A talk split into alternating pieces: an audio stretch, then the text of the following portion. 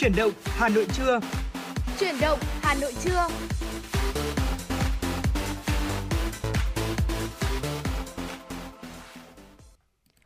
Quý vị thính giả thân mến và quý vị thính giả đang quay trở lại với chương trình truyền động Hà Nội trưa nay.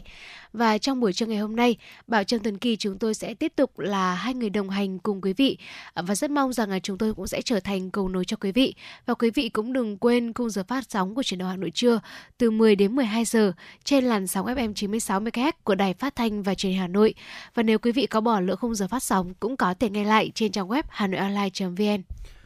Vâng thưa quý vị, à, vào ngày này 78 năm về trước, ngày mùng 2 tháng 9 năm 1945, Chủ tịch Hồ Chí Minh đã thay mặt quốc dân đồng bào tuyên bố với toàn thế giới rằng nước Việt Nam có quyền hưởng tự do và độc lập và thực sự và thực sự đã trở thành một nước tự do và độc lập.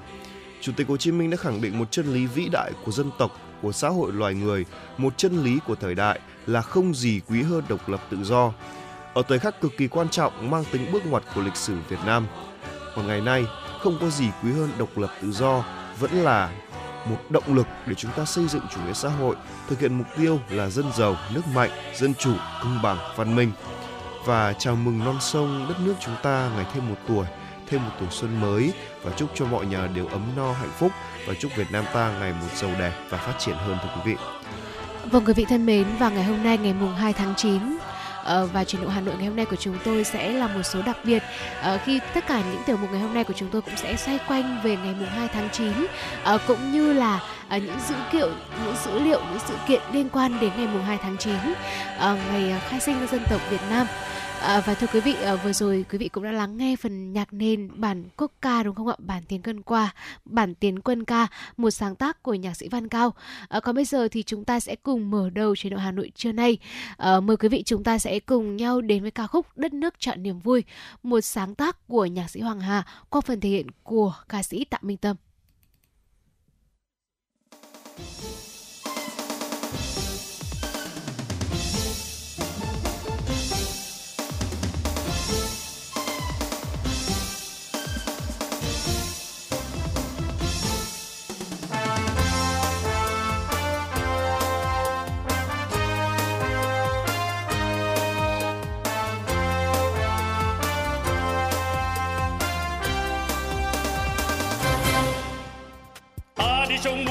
Sao vàng rừng cờ tung bay, rộn ràng và mê say. Những bước chân dồn về đây, Sài Gòn ơi, vững tin đã bao năm rồi. Một ngày vui, giải phóng. Ta nghe như vang tiếng bác hồ dậy từ non sông rào rực sau hôm nay, bác vui với hội toàn dân. Thành đồng ơi, sắc son đã vang khai hoàn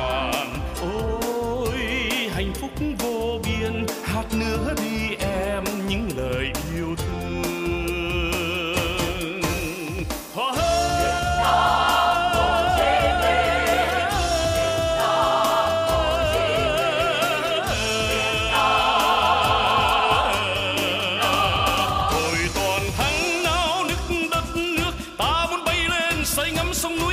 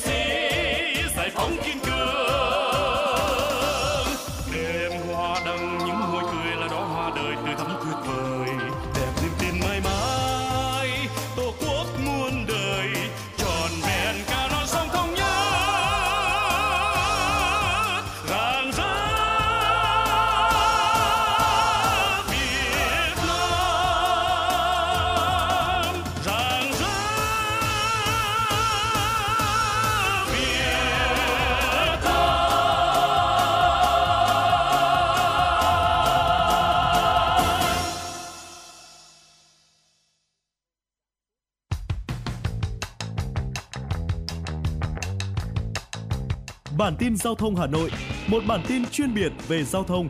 Những vấn đề dân sinh bức xúc liên quan đến công tác tổ chức giao thông, trật tự an toàn giao thông, tình hình giao thông tại các nút giao thông trọng điểm trên địa bàn thành phố sẽ được các phóng viên Đài Hà Nội cập nhật liên tục, nhanh chóng, chính xác từ hiện trường một cách chân thực. Cùng với đó là những ý kiến phân tích, đánh giá khách quan đa chiều của các chuyên gia, các nhà quản lý trong lĩnh vực an toàn giao thông và đô thị. Bản tin giao thông Hà Nội, kênh thông tin hữu hiệu kết nối người dân với cơ quan quản lý, lực lượng chức năng. Phát sóng 17 giờ hàng ngày trên kênh 1 truyền hình Hà Nội. Mời quý vị và các bạn đón xem.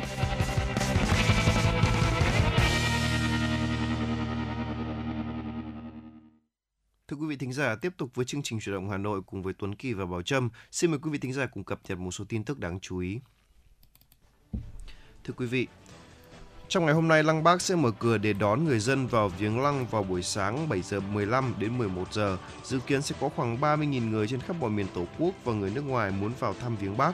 Ban quản lý Lăng Chủ tịch Hồ Chí Minh cho biết, để có thể kéo dài thời gian mở cửa trong buổi sáng và để đảm bảo tất cả mọi người đã đến thăm lăng để được vào viếng Bác, Bộ Tư lệnh Lăng dự kiến sẽ có 20.000 suất quà gồm nước uống và bánh mì cho tới cho du khách và nhân dân tới viếng. Ngày mai, Lăng Bắc sẽ tiếp tục mở cửa trong buổi sáng để đón, để đón nhân dân và đoàn khách quốc tế. Vào kỳ nghỉ lễ cuối cùng mùng 4 tháng 9, Lăng Bắc sẽ đóng cửa không đón khách. Thưa quý vị, xin được chuyển sang những thông tin đáng chú ý tiếp theo. Đã thành thông lệ cứ đến dịp Quốc Khánh, nhiều khán giả lại chờ đợi chương trình Hòa nhạc quốc gia Điều còn mãi. Năm nay, chương trình diễn ra vào 14 giờ ngày Quốc Khánh mùng 2 tháng 9 tại Nhà hát lớn Hà Nội. Diễn trong khoảng 2 giờ, Điều còn mãi 2023 được hy vọng có thể sâu chuỗi các tác phẩm một câu chuyện với những nội dung phong phú về lịch sử văn hóa Việt Nam với tinh thần Việt, giấc mơ Việt và truyền tải thông điệp về tình yêu đất nước, tình yêu lao động và sức mạnh đoàn kết của dân tộc. Bên cạnh những tác phẩm nổi tiếng đi cùng năm tháng như Bóng cây Kenya, Trăng sáng đôi miền, Áo mùa đông, Đất nước lời du, Hòa nhạc quốc gia điều còn mãi năm nay còn giới thiệu ca khúc mới được nhiều người trẻ yêu thích như là Michael Việt Nam, sáng tác Thành Bùi và Những trái tim Việt Nam, sáng tác Phương Uyên.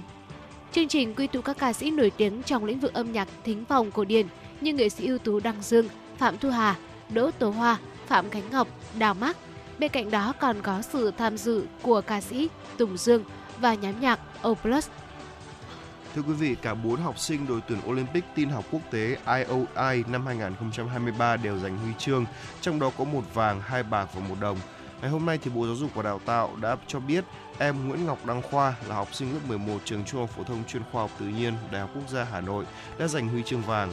Hai huy chương bạc thuộc về Trần Xuân Bách lớp 12 trường Trung học phổ thông chuyên khoa học tự nhiên và Nguyễn Đức Thắng, học sinh lớp 11 trường Trung học phổ thông chuyên Hùng Vương Phú Thọ. Nguyễn Quang Minh lớp 12 trường Trung học phổ thông chuyên khoa học tự nhiên và giành huy chương đồng. Với thành tích này, đội tuyển Olympic tin học Việt Nam đứng trong top 9 quốc gia và vùng lãnh thổ đạt kết quả cao nhất sau khi đội Trung Quốc, Nhật Bản, Mỹ, Hàn Quốc, Israel. Theo kết quả giám sát dịch bệnh truyền nhiễm và báo cáo của các địa phương, tình hình dịch bệnh sốt xuất huyết đang có xu hướng tăng cao tại một số tỉnh thành phố. Tích lũy từ đầu năm đến ngày 25 tháng 8 năm 2023, cả nước ghi nhận 66.386 ca mắc sốt xuất huyết, trong đó có 14 bệnh nhân tử vong. Số mắc sốt xuất huyết ghi nhận tăng cao bắt đầu từ tuần 26 tháng 6 và tăng cao nhất trong 3 tuần gần đây. Nguyên nhân gia tăng bệnh sốt xuất huyết hiện nay do điều kiện thời tiết thuận lợi cho mũi truyền bệnh phát triển, đặc biệt tại khu vực miền Bắc đang trong điều kiện thời tiết mùa hè nóng ẩm, nắng mưa đan xen tạo điều kiện thuận lợi cho long quan và mũi truyền bệnh phát triển. Trong khi đó, tại các tỉnh thành phía Nam đang trong mùa mưa nên mũi cũng sinh sôi phát triển nhiều. Ngoài ra, theo Tổ chức Y tế Thế giới, trong năm 2023-2024, hiện tượng biến đổi khí hậu và hiện tượng El Nino có thể thúc đẩy mũi sinh sản, làm gia tăng sự lây truyền bệnh sốt xuất huyết và các bệnh do mũi truyền.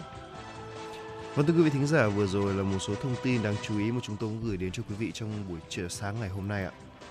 Còn tiếp nối chương trình, mời quý vị cùng chúng tôi đến với tiểu mục ký ức Hà Nội. Và ngày hôm nay, chúng ta sẽ cùng nhau đến thăm lại nơi mà Bác Hồ đã viết bản tuyên ngôn độc lập.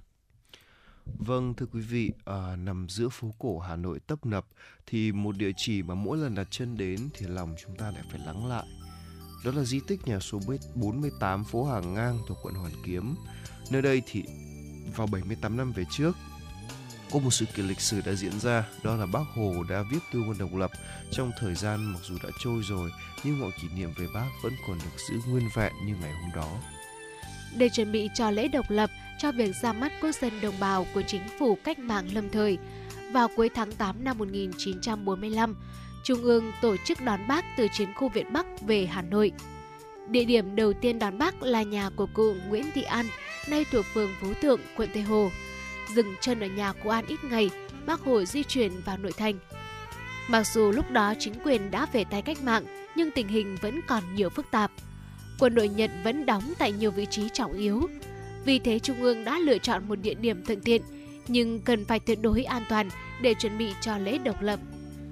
Trung ương đã quyết định bố trí bác ở và làm việc tại ngôi nhà số 48 hàng ngang của vợ chồng nhà tư sản Trịnh Văn Bô từ ngày 25 tháng 8 đến đầu tháng 9 năm 1945. Tại đây, người cùng với Ban Thường vụ Trung ương Đảng quyết định nhiều chủ trương quan trọng về đối nội, đối ngoại, về thể chế và thành phần của chính phủ mới, về tổ chức ngày lễ độc lập. Ngôi nhà ông Trịnh Văn Bô được xây dựng vào những năm đầu thế kỷ 20 với một lối kiến trúc hiện đại gồm 4 tầng, trong đó tầng 1 là gian hàng bán vải tơ lụa mở ra tại phố Hàng Ngang, sân nhà kho, nhà để xe ở phía sau, có cổng ra phố Hàng Cân. Tầng 2 là phòng khách và phòng ăn. Tầng 3 4 dùng để ở. Ngôi nhà có hai cổng, cổng chính là số 48 Hàng Ngang, cổng sau là số 35 Hàng Cân. Do đây là ngôi nhà cao tầng, nên có thể bao quát được xung quanh. Từ trên các hai, các ba, có thể bước sang nóc nhà bên cạnh mà không cần phải qua cầu thang hoặc là xuống đường, nên khi có động, rất dễ di chuyển. Cửa hàng lớn khách ra vào tâm nật cũng rất thuận tiện cho các đồng chí lãnh đạo cách mạng ra vào gặp bác bàn quốc sự. Lúc đầu thì ông bà Trịnh Văn Bô mời bác ở tại gác ba làm việc cho yên tĩnh, nhưng bác không thích ở một mình nên bác chỉ ở đó hai tối. Sau đó các đồng chí trung ương đã bố trí cho bác vẫn ở và làm việc trong căn phòng nhỏ thông với phòng khách thuộc tầng 2. Ở căn phòng nhỏ thì có kê một chiếc bàn tròn, một chiếc uh, ghế bành có lưng tựa vào cao, bọc vải trắng và một chiếc ghế dài. Và chính trong căn phòng này thì tranh thủ từng giờ từng phút bác đã viết bản tuyên ngôn độc lập. Gần 80 năm đã trôi qua, thế nhưng mà ngôi nhà vẫn giữ nguyên được kiến trúc của năm nào. Riêng tầng một ngôi nhà trưng bày nhiều tư liệu hình ảnh về cuộc đời hoạt động của bác. Bác và hiện vật như bộ quần áo kaki, chiếc uh, vali mây, uh, các di ảnh, đồ vật của bác Hồ trong các cuộc và các bậc lão thành cách mạng và khu tầng 2 nơi làm việc của bác và thường vụ trung ương được giữ nguyên nội thất như những hiện vật đã có. Um, trong đó thì đặt giữa là chiếc bàn hình chữ nhật và có chiếc chiếc bàn hình chữ nhật và bên cạnh thì à, có bàn chữ nhật dài hình màu cánh rán thưa quý vị và 8 ghế tựa đặt ở hai bên, một ghế lớn ở đầu. Tại chiếc bàn này thì Bác Hồ đã cùng với Thường vụ Trung ương thông qua ba nội dung là tương quân độc lập, tổ chức lễ quốc khánh và thành phần chính phủ lâm thời. Một căn phòng khác ở tầng 2 chính là nơi Bác Hồ khởi thảo tuyên ngôn độc lập, khai sinh nước Việt Nam Dân chủ Cộng hòa và nhà nước dân chủ nhân dân đầu tiên của Đông Nam Á. Căn phòng thì còn có một chiếc tủ nhỏ, một chiếc giường nằm nghỉ. Khi viết xong thì bác tổ chức để họp thông qua tuyên ngôn độc lập và trưởng ban quản lý di tích và danh thắng Hà Nội Nguyễn Doãn Văn cho biết là cán bộ nhân viên ban quản lý di tích và danh lam thắng cảnh Hà Nội luôn cố gắng giữ gìn mọi hiện vật như khi bác ở và làm việc tại di tích số 48 Hàng Ngang để đến nơi đây trở thành địa chỉ tham quan để mọi người biết thêm về cuộc đời hoạt động của bác Hồ. Chúng tôi gìn giữ và bảo quản các hiện vật không chỉ bằng trách nhiệm mà còn bằng tấm lòng đối với bác. Những ngày cuối tháng 8 đầu tháng 9 này, di tích nhà 48 Hàng Ngang luôn tấp nập những đoàn khách đến thăm tưởng nhớ về Chủ tịch Hồ Chí Minh. Điều khiến nhiều người bất ngờ là Bác và Trung ương đã lựa chọn địa điểm dừng chân là gia đình của một nhà tư sản. Từ trước cách mạng tháng 8, đồng chí Khuất Duy Tiến liên hệ và giác ngộ cách mạng cho gia đình nhà tư sản Trịnh Văn Bô. Không lâu sau đó, cả gia đình tham gia mặt trận Việt Minh. Vì vậy, đây là cơ sở tin cậy của Việt Minh ở nội thành Hà Nội. Đặc biệt, việc bảo vệ bác diễn ra tuyệt đối an toàn dù nơi bác ở, làm việc là một con phố luôn tấp nập người qua lại. Thời gian bác ở đây, những người giúp việc trong gia đình không biết ông cụ có cặp mắt sáng, mặc chiếc quần nâu bạc, ngồi trầm ngâm ở đó làm gì. Và họ cũng không hề hiểu, họ cũng không hề biết rằng mình đang chứng kiến những giờ phút lịch sử trọng đại. Theo nhà sử học Dương Trung Quốc, có những câu chuyện mà nhiều người chưa hiểu hết. Ví dụ như câu chuyện tại sao bác Hồ lại ở đây – Bác chọn nơi này vì sao? Căn nhà giàu nhất ở phố giàu nhất của Hà Nội bởi Chủ tịch Hồ Chí Minh tin vào nhân dân. Bác Hồ tin rằng người giàu cũng có lòng yêu nước, người nghèo cũng có lòng yêu nước. Ai cũng có lòng yêu nước. Đó chính là tinh thần đại đoàn kết dân tộc. Vâng và thưa quý vị, à, trong tuyên ngôn độc lập, Bác Hồ đã khái quát ngắn gọn nhưng mà rất đầy đủ và xúc tích về tiến trình đấu tranh gian khổ và anh dũng của dân tộc để đi thẳng tới cách mạng tháng 8 năm 1945, qua đó làm nổi bật lên sức mạnh của khối đại đoàn kết dân tộc. Từng câu từng chữ trong bản tuyên ngôn mà Bác Hồ đọc trước quốc dân đồng bào đều toát lên khí phách của một dân tộc anh hùng, bất khuất, dù phải đương đầu với bất kỳ thử thách nào cũng không hề cam chịu cúi đầu làm nô lệ. Cơ sở căn cốt cội nguồn của khí phách ấy, của tư thế hiên ngang ấy là sức mạnh của tinh thần đoàn kết, sự thống nhất ý chí và hành động của toàn thể dân tộc Việt Nam. Trong cuộc đời hoạt động của mình, do điều kiện bắt buộc, trong đó có cả những thời điểm đất nước ở tình thế ngàn cân treo sợi tóc, nhiều lần Chủ tịch Hồ Chí Minh đã phải lưu trú ở nhà, ở nhà dân. Trước khi đến với nhà 48 hàng ngang, cũng trong những ngày tháng 8 lịch sử vào năm 1945, Bác Hồ đã ở nhà cụ Nguyễn Thị An ở phường Phú Thượng. Chồng của Nguyễn Thị An là ông cụ Công Ngọc Lâm là tránh tổng của vùng đất này. Cụ Công Ngọc Lâm mất sớm, cụ Nguyễn Thị An cũng có còn giác ngộ và đi theo cách mạng. Đó là một trong những bài học khác về tinh thần đại đoàn kết toàn dân. Bất cứ ai thuộc tầng lớp nào cũng có thể đóng góp cho sự nghiệp xây dựng bảo vệ Tổ quốc. Năm tháng qua đi, những hiện vật về cuộc đời của bác, nhất là những hiện vật gắn với cách mạng tháng 8 và quốc khánh mùng 2 tháng 9 vẫn đang được giới thiệu sống động. Điều đáng nói hơn cả là những câu chuyện xúc động, thiêng liêng về tư tưởng đạo đức của người ở bất kỳ cảnh nào, người luôn để lại bài học về tinh thần đoàn kết mọi tầng lớp nhân dân cho hậu thế.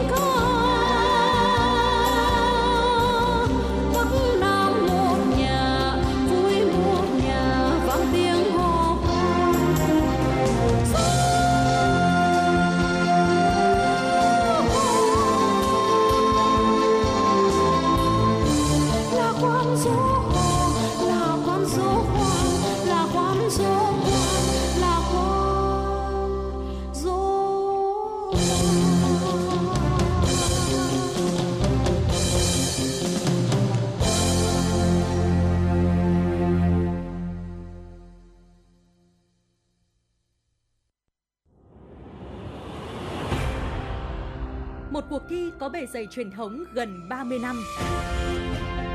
Một khởi đầu của các diva làng nhạc Việt. Là bệ phóng cho nhiều tài năng âm nhạc. Tiếng hát truyền hình Hà Nội đã trở lại mùa thi 2023 với tên gọi Tiếng hát Hà Nội. Với 4 vòng thi, bắt đầu từ ngày 20 tháng 9 năm 2023, các thí sinh từ khắp mọi miền Tổ quốc sẽ được thử sức tranh tài trong 3 phong cách âm nhạc: thính phòng, dân gian, nhạc nhẹ với cơ hội được vinh danh và tỏa sáng. Vòng chung kết được tổ chức ngày 28 tháng 10 năm 2023 tại thủ đô Hà Nội. Giải nhất cuộc thi trị giá 200 triệu đồng, các giải nhì, giải ba và giải chuyên đề đều có giá trị cao và được các nhà tài trợ trao thêm những giải thưởng đặc biệt. Tiếng hát Hà Nội 2023, một cuộc thi, một cơ hội so tài và tỏa sáng. Đăng ký dự thi thật dễ dàng trên ứng dụng Hà Nội On từ ngày 29 tháng 8 đến ngày 20 tháng 9 năm 2023. Tiếng hát Hà Nội chắp cánh cho các tài năng. Vâng thưa quý vị thính giả, tiếp tục với chương trình chuyển động Hà Nội cùng với chúng tôi. Vừa rồi xin phép được gửi đến quý vị một uh, ca khúc mang tên là uh, một um, sáng tác ca khúc là bài ca thống nhất do anh thơ thể hiện và một sáng tác của nhạc sĩ Võ Văn Di. Còn ngay bây giờ chúng ta sẽ cùng quay trở lại với một số thông tin quốc tế đáng chú ý. Thưa quý vị, cơ quan thủy văn Trung thủy văn khu hành chính đặc biệt Hồng Kông Trung Quốc đã nâng cảnh báo về báo sao la lên mức cao nhất là cấp 10. Cơ quan quản lý sân bay Hồng Kông cho biết 460 chuyến bay đã bị hủy trong ngày. Chính quyền đặc khu ờ, khuyến cáo người dân ở trong nhà, đồng thời mở nhiều cơ sở cho người dân tránh trú bão khẩn cấp. Trong khi đó tại tỉnh Quảng Đông, miền Nam Trung Quốc, chính quyền đã tiến hành sơ thợ tán hơn 460.000 người để đảm bảo an toàn. Toàn bộ tại các trường học tại 13 thành phố trực thuộc tỉnh đã phải tạm đóng cửa và lùi ngày khai giảng sang ngày mai.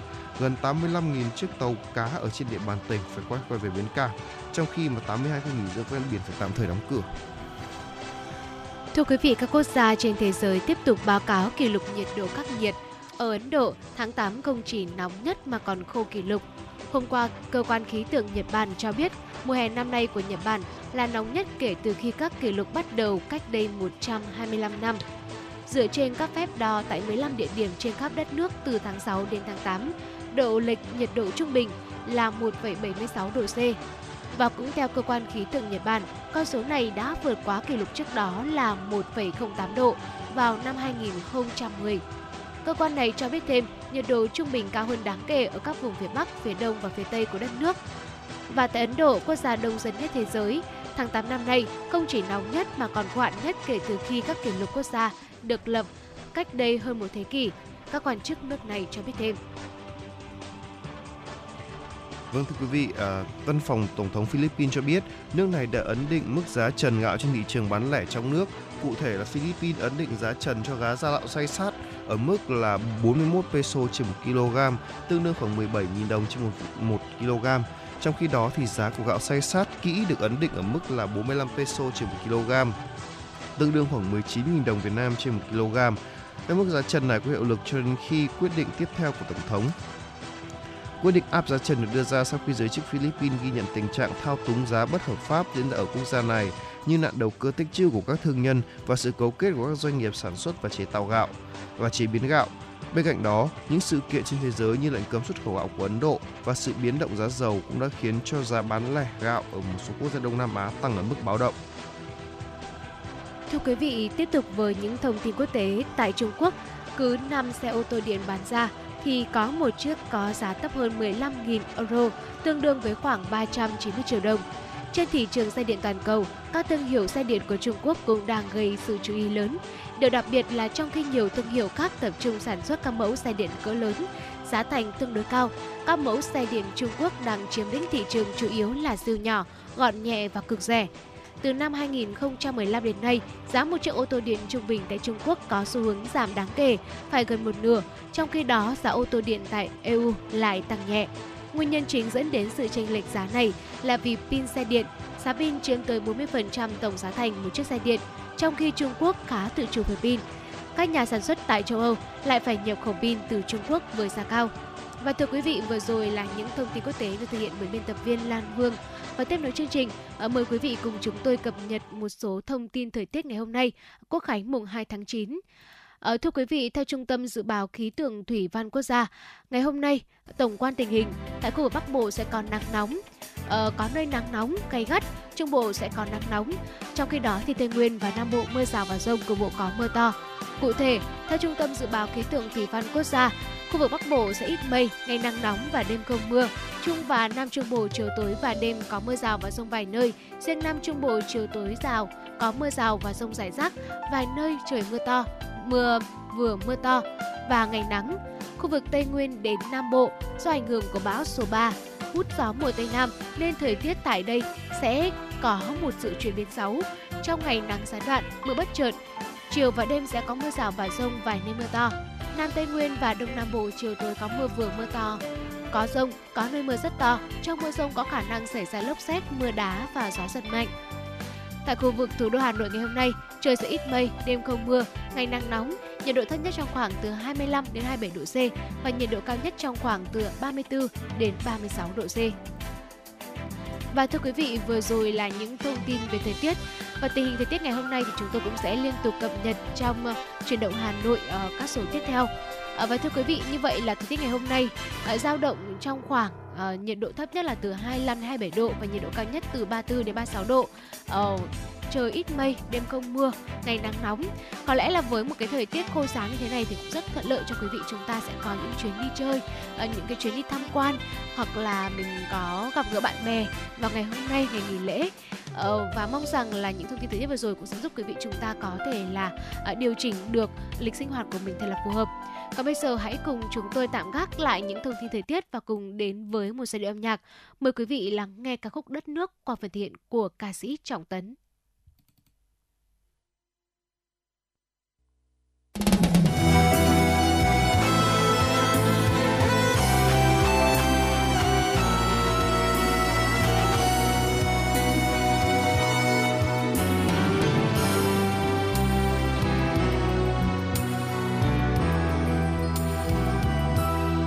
Đất nước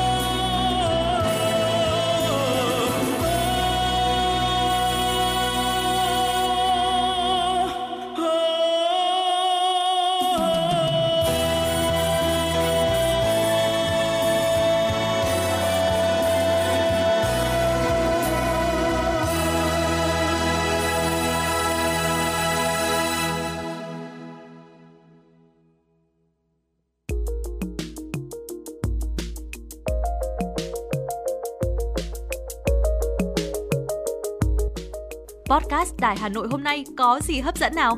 Những dòng tin tức nóng hổi, những vấn đề đang được dư luận quan tâm sẽ được bình luận dưới góc nhìn của nữ biên tập viên xinh đẹp Khánh Hà cùng với sự đồng hành của các chuyên gia và cố vấn. Hà Nội tin mỗi chiều. Phát hành lúc 18 giờ hàng ngày trên 5 nền tảng: app Hà Nội On, web Hà Nội Online.vn, Apple Podcast, Spotify, Google Podcast. Chưa hết, còn có một chương trình khá ấn tượng mang tính chất đời sống giải trí mang tên Lưu Hương Blog Chiều. Phát hành mỗi ngày lúc 18 giờ 15 phút. Biên tập viên Lưu Hương sẽ chia sẻ cùng quý vị và các bạn những câu chuyện nhỏ nhưng mang đầy ý nghĩa từ đời sống. Và đặc biệt, có cả những ca khúc do chính biên tập viên Lưu Hương thể hiện cùng với guitar. Cùng với đó, còn có một chương trình vô cùng hấp dẫn mang tên Đọc truyện đêm khuya. Lên sóng lúc 22 giờ hàng ngày. Những tác phẩm hay trong chương trình Đọc truyện đêm khuya sẽ là người bạn đồng hành cùng bạn đi qua những đêm dài. Phát hành trên 5 nền tảng: app Hà Nội On, web Hà Nội Online.vn, Apple Podcast, Spotify, Google Podcast. Mời quý vị và các bạn đón nghe.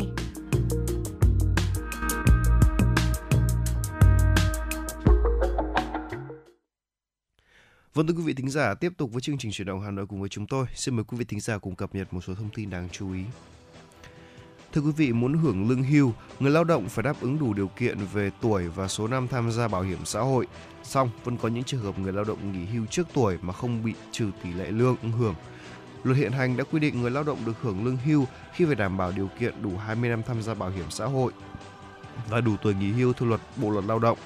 Về tỷ lệ hưởng lương hưu hàng tháng, với luật lao động nam đóng đủ 20 năm bảo hiểm xã hội thì được 45%, nếu nghỉ hưu năm 2023 thì được hưởng 45%, sau đó thì cứ thêm một năm đóng bảo hiểm xã hội thì được tính thêm 2%. Với nữ đóng đủ 15 năm thì được 45%, sau đó cứ thêm một năm đóng bảo hiểm xã hội thì được tính thêm là 2%, tỷ lệ hưởng lương hưu hàng tháng tối đa là 75%. Quý vị thân mến, nhóm các nhà khoa học Học viện Hàng không Việt Nam sử dụng hình ảnh từ camera và mô hình máy học phát hiện và cảnh báo vật thể lạ có thể gây mất an toàn trong sân bay. Để thực hiện, trên máy tính mô hình 3D được nhóm phát thảo mô phỏng sân bay thực tế bao gồm toàn bộ nhà ga, máy bay, đường băng, ống lồng, hệ thống chiếu sáng, mô phỏng ban ngày ban đêm. Ngoài thực tế, dọc đường băng được nhau bố trí camera phát hiện vật thể. Các kịch bản khác nhau được xây dựng để máy tính phát hiện vật thể ngoại lai trên đường băng mô phỏng. Nguồn dữ liệu được nhóm xây dựng từ thu thập hình ảnh có sẵn ở các vị trí đường băng, đường lăn, sân đỗ ở các sân bay trong nước và trên thế giới, kết hợp hình ảnh chụp của sinh viên, giảng viên trong quá trình thực tập. Dữ liệu khi đưa vào máy tính sẽ học tất cả các vật thể có trong trong tập, trong ảnh, ví dụ như là mái tôn, nắp bồn nước, chảo anten, các loại chiêm cảnh, thậm chí là đồ của hành khách như là bút bi, tay kéo vali, kẹp tài liệu đều tiềm ẩn những nguy cơ mất an toàn. Khi đưa vật lạ vào đường băng mô hình, camera sẽ thu nhận hình ảnh, gửi đến máy chủ để phân tích, xử lý và phát cảnh cáo. Thưa quý vị, kim ngạch xuất khẩu dệt may tháng 8 ước đạt khoảng 3,8 tỷ đô la Mỹ, tương đương với tháng 7. Dù còn nhiều khó khăn nhưng trong 3 tháng qua, kim ngạch xuất khẩu dệt may đã tăng trở lại dưới từ mức đáy hơn 3 tỷ đô la Mỹ của tháng 5. Các đơn hàng cho quý 4 cũng đã nhiều hơn trước.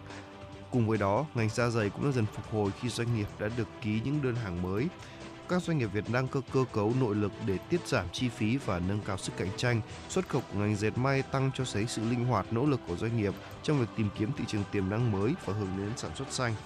Các doanh nghiệp đang mong muốn gói kích cầu đầu tư nhanh chóng khi được triển khai để tiếp cận nguồn vốn, từ đó chuyển đổi mạnh về cơ cấu ngành hàng, đổi mới quá trình xúc tiến thương mại, cùng với đó là dự báo về sự phục hồi của thị trường truyền thống Âu Mỹ những thị trường ngách góp phần làm cho bức tranh xuất khẩu hai quý cuối năm tươi sáng hơn.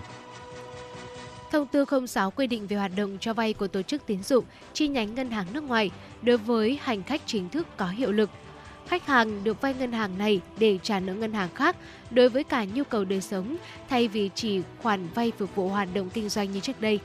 Khách hàng được sử dụng đa dạng các loại tài sản để đảm bảo cho khoản vay như bất động sản, tiền mặt, tài khoản tiền gửi, tiết kiệm, Điều này sẽ tạo điều kiện cho khách hàng có thêm cơ hội lựa chọn dịch vụ và tiện ích tốt hơn, thúc đẩy cạnh tranh giữa các tổ chức tín dụng.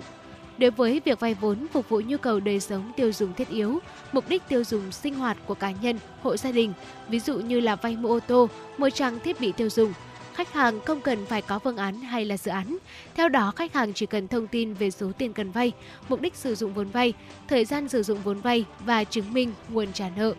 Và vừa rồi là những thông tin những tin tức uh, có trong nước và trước khi đến với tiểu mục khám phá Hà Nội cùng khám phá những địa điểm tham quan lý tưởng tại Hà Nội trong dịp Quốc khánh mùng 2 tháng 9. À, chúng tôi xin mời quý vị chúng ta sẽ cùng quay trở lại với không gian âm nhạc và chúng tôi cũng đã nhận được một yêu cầu âm nhạc đến từ quý vị thính giả có đôi số là 4287 có yêu cầu ca khúc Hà Nội ngày trở về. Bây giờ xin được mời quý vị thính giả à, cũng như vị thính giả có đôi số là 4287 lắng nghe ca khúc Hà Nội ngày trở về qua giọng hát của ca sĩ Quang Dũng.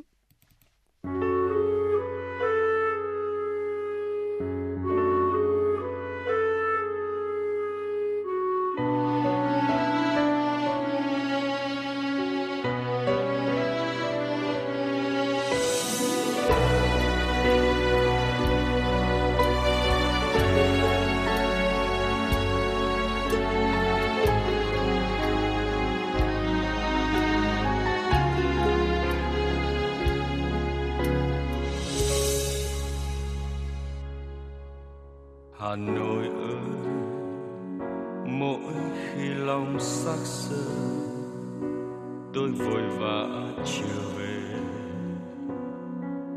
Lấy cho mình, dù chỉ là chút bóng đêm trên đường phố quen, dù chỉ là một chiều, sương răng lối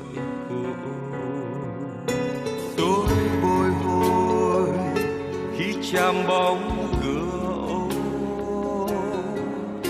Nhưng ngày xưa, mỗi lần chạm vai người áo mẹ ôi, nỗi nhớ muôn đời vẫn thế.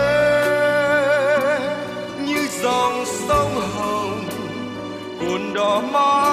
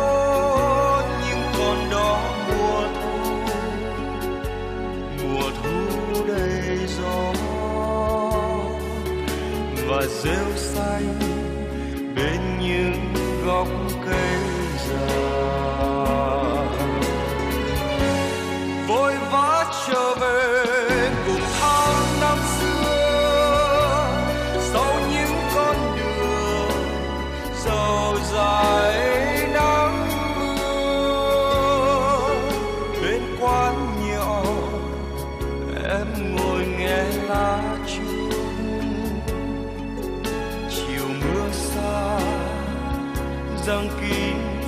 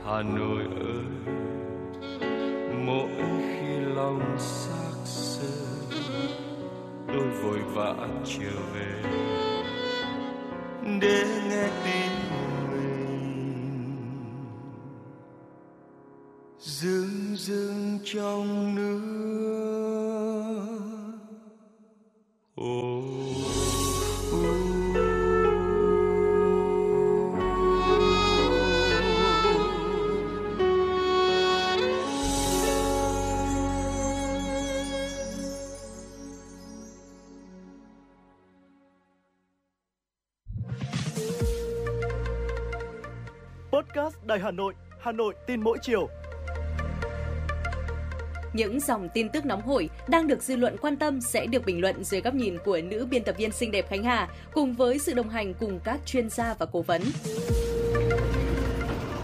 bánh trưng bánh giò trưng gai Podcast Đài Hà Nội, tiếng nói từ Hà Nội. Phát hành lúc 18 giờ hàng ngày trên 5 nền tảng app Hà Nội On, web Hà Nội Online.vn, Apple Podcast, Spotify, Google Podcast. Mời quý vị và các bạn đón nghe. Podcast Đài Hà Nội, Hà Nội tin mỗi chiều.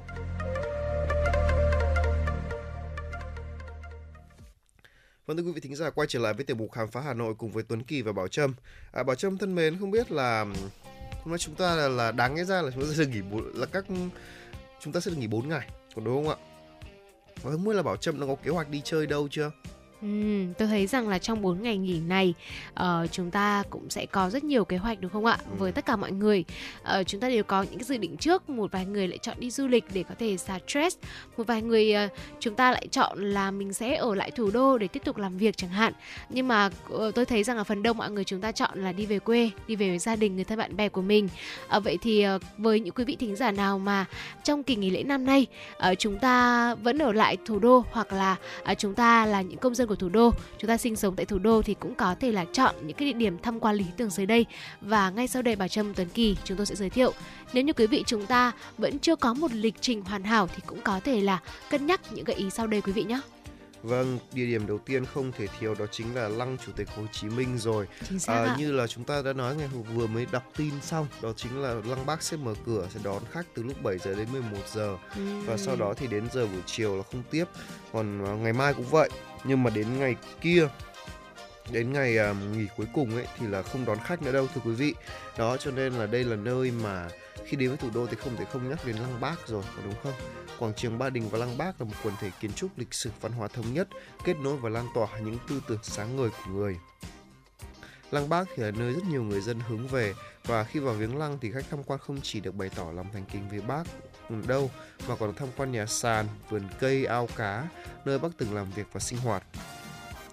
Trong dịp này thì nhân dân thủ đô và du khách có dịp thăm và tìm hiểu về ngày Quốc khánh mùng 2 tháng 9, à, sự trọng đại của đất nước qua những người hoạt động và giới thiệu lịch sử, văn hóa, đặc biệt tham quan các di tích cách mạng được à, thành ờ, được thành phố bảo tồn và lưu trữ, giúp cho việc giáo dục thế hệ trẻ và truyền thống cách mạng, ôn lại ờ, những ký ức hào hùng của thành phố và phải nói rằng là đất nước của chúng ta có hình ảnh đất nước chúng ta chuyển mình sang một kỷ nguyên mới, kỷ nguyên của độc lập, tự do và hạnh phúc. Và một trong những địa chỉ đỏ nữa đó chính là nơi đâu nhỉ? Ừ, đính chính là nơi mà à, chúng tôi vừa giới thiệu ở tiểu mục ký ức Hà Nội ờ, chính là ngôi nhà số 48 phố Hàng Ngang, quận Hoàn Kiếm, Hà Nội. Ờ, sau khi từ chiến khu Việt Bắc trở về Hà Nội vào ngày 25 tháng 8 năm 1945, Chủ tịch Hồ Chí Minh đã viết bản tuyên ngôn độc lập tại đây và sau đó bản tuyên ngôn độc lập đã được người trịnh trọng tuyên bố trước hơn 50 vạn đồng bào thủ đô và thế giới vào ngày 2 tháng 9 năm 1945 tại quảng trường Ba Đình lịch sử. Ờ, để đáp ứng được tình cảm kính trọng tri ân của nhân dân đối với Bác. Ở năm 1970, ngôi nhà 48 hàng ngang đã được khôi phục lại làm nhà lưu niệm và năm 1979 được Bộ Văn hóa Thông tin, nay là Bộ Văn hóa Thể thao và Du lịch, xếp hạng là di tích lịch sử văn hóa quốc gia theo quyết định số 54 QĐ VH ngày 29 tháng 4 năm 1979 và tại di tích uh, đang trang trọng lưu giữ chiếc bàn Bác đá sử dụng để khởi thảo bản tuyên ngôn độc lập ờ, vào ngày mùng 2 tháng 9 ờ, để vào ngày mùng 2 tháng 9 năm 1945, Chủ tịch Hồ Chí Minh đã thay mặt chính phủ lâm thời trang trọng đọc bản tuyên ngôn độc lập tuyên bố trước quốc dân đồng bào cả nước và toàn thể nhân loại thế giới, khai sinh nước Việt Nam Dân Chủ Cộng Hòa.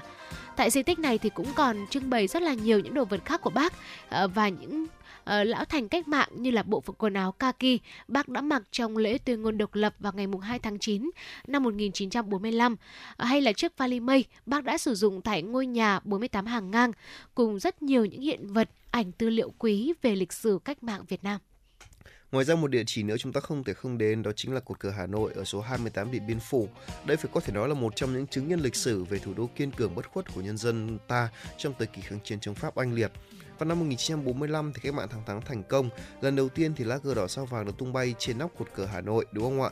Và vào năm 1954 cuộc kháng chiến chống Pháp hoàn toàn thắng lợi thì quốc kỳ lại một lần nữa được tung bay giữa bầu trời Hà Nội. Và phải nói rằng là ở đây chúng ta có thể tiện tham quan luôn bảo tàng quân sự Việt Nam để có thể gọi là tìm hiểu thêm Hiểu nữa thêm về lịch sử ở những cuộc chiến của dân tộc quý vị nhé. Và thưa quý vị cũng không thể ờ, quên được đó chính là cầu Long Biên, một chứng nhân lịch sử của Hà Nội. Vào năm 1945, cây cầu là nhịp dẫn đưa hàng nghìn người dân ngoại ô đến với quảng trường Ba Đình để được lắng nghe bác đọc tuyên ngôn độc lập vào ngày mùng 2 tháng 9 cách đây 78 năm về trước. Ở bên cạnh tham quan những di tích cách mạng gắn với dấu ấn về ngày Quốc khánh mùng 2 tháng 9, du khách chúng ta cũng sẽ khi mà đến với Hà Nội cũng hãy cân nhắc cái việc là à, tìm hiểu thêm về không gian văn hóa tại thủ đô qua những cái địa danh sau đây. À, đầu tiên đó là Hồ Gươm ạ. À, vào mỗi dịp nghỉ lễ mùng 2 tháng 9, Hồ Gươm được ờ, thành phố trang hoàng rực rỡ, tổ chức rất nhiều những hoạt động vui chơi giải trí thú vị. Trong không gian phố đi bộ Hồ Gươm có khu phố cổ liền kề, có ẩm thực phong phú, đa dạng và hấp dẫn. À, nếu mà quý vị chúng ta không đi đâu xa thì Hồ Gươm cũng là một lựa chọn lý tưởng à, để chúng ta có thể ờ, trải nghiệm vào dịp nghỉ lễ năm nay. Vâng, phải nói rằng là ở Hà Nội thì có rất là nhiều những địa điểm đi chơi, ví dụ như là có thể Hoàng Thành Thăng Long không thể quên được này, Ừ, hay là chùa ạ. Một Cột, chùa Báo Ân, từ trấn Thăng Long bao gồm đền Bạch Mã, đền Voi Phục, đền Kim Liên, đền Quán Thánh vân vân rất nhiều địa điểm. Hay đơn giản thôi chúng ta cứ ra cầu Long Biên, ngồi ở quán cà phê uh, Hỏa Sa để chúng ta có thể cùng thưởng thức một ờ, không gian thật là tuyệt vời mà có lẽ là hiếm thấy đấy thưa quý vị. À, để chúng ta có thể vừa đặc biệt là cái tầm chiều chiều như thế này này vừa ngắm hoàng hôn vừa ngắm tàu về đấy là một cảm giác mà không phải lúc nào chúng ta cũng có thể uh, có được đâu ạ. Vâng và quý vị thân mến, để có thể nối tiếp cảm xúc ở trong tiểu mục khám phá Hà Nội ngày hôm nay, chúng tôi xin được mời quý vị chúng ta sẽ cùng đến với một ca khúc viết về Bác Hồ, viết về Lăng Bác, về quảng trường Ba Đình lịch sử, một ca khúc vô cùng xúc động. Ờ, đó là ca khúc uh, miền vầng trăng Ba Đình và đây cũng là một trong những ca khúc thành công nhất của nhạc sĩ Thuận Yến khi viết Bác Hồ và đây cũng là một yêu cầu âm nhạc đến từ một quý vị thính giả yêu cầu. Ngay sau đây thì Bảo Trâm xin được mời ờ, tất cả quý vị thính giả chúng ta sẽ cùng lắng nghe ca khúc Vầng Trăng Ba Đình, một sáng tác của nhạc sĩ Thuận Yến qua phần thể hiện của nghệ sĩ nhân dân Thanh Hòa.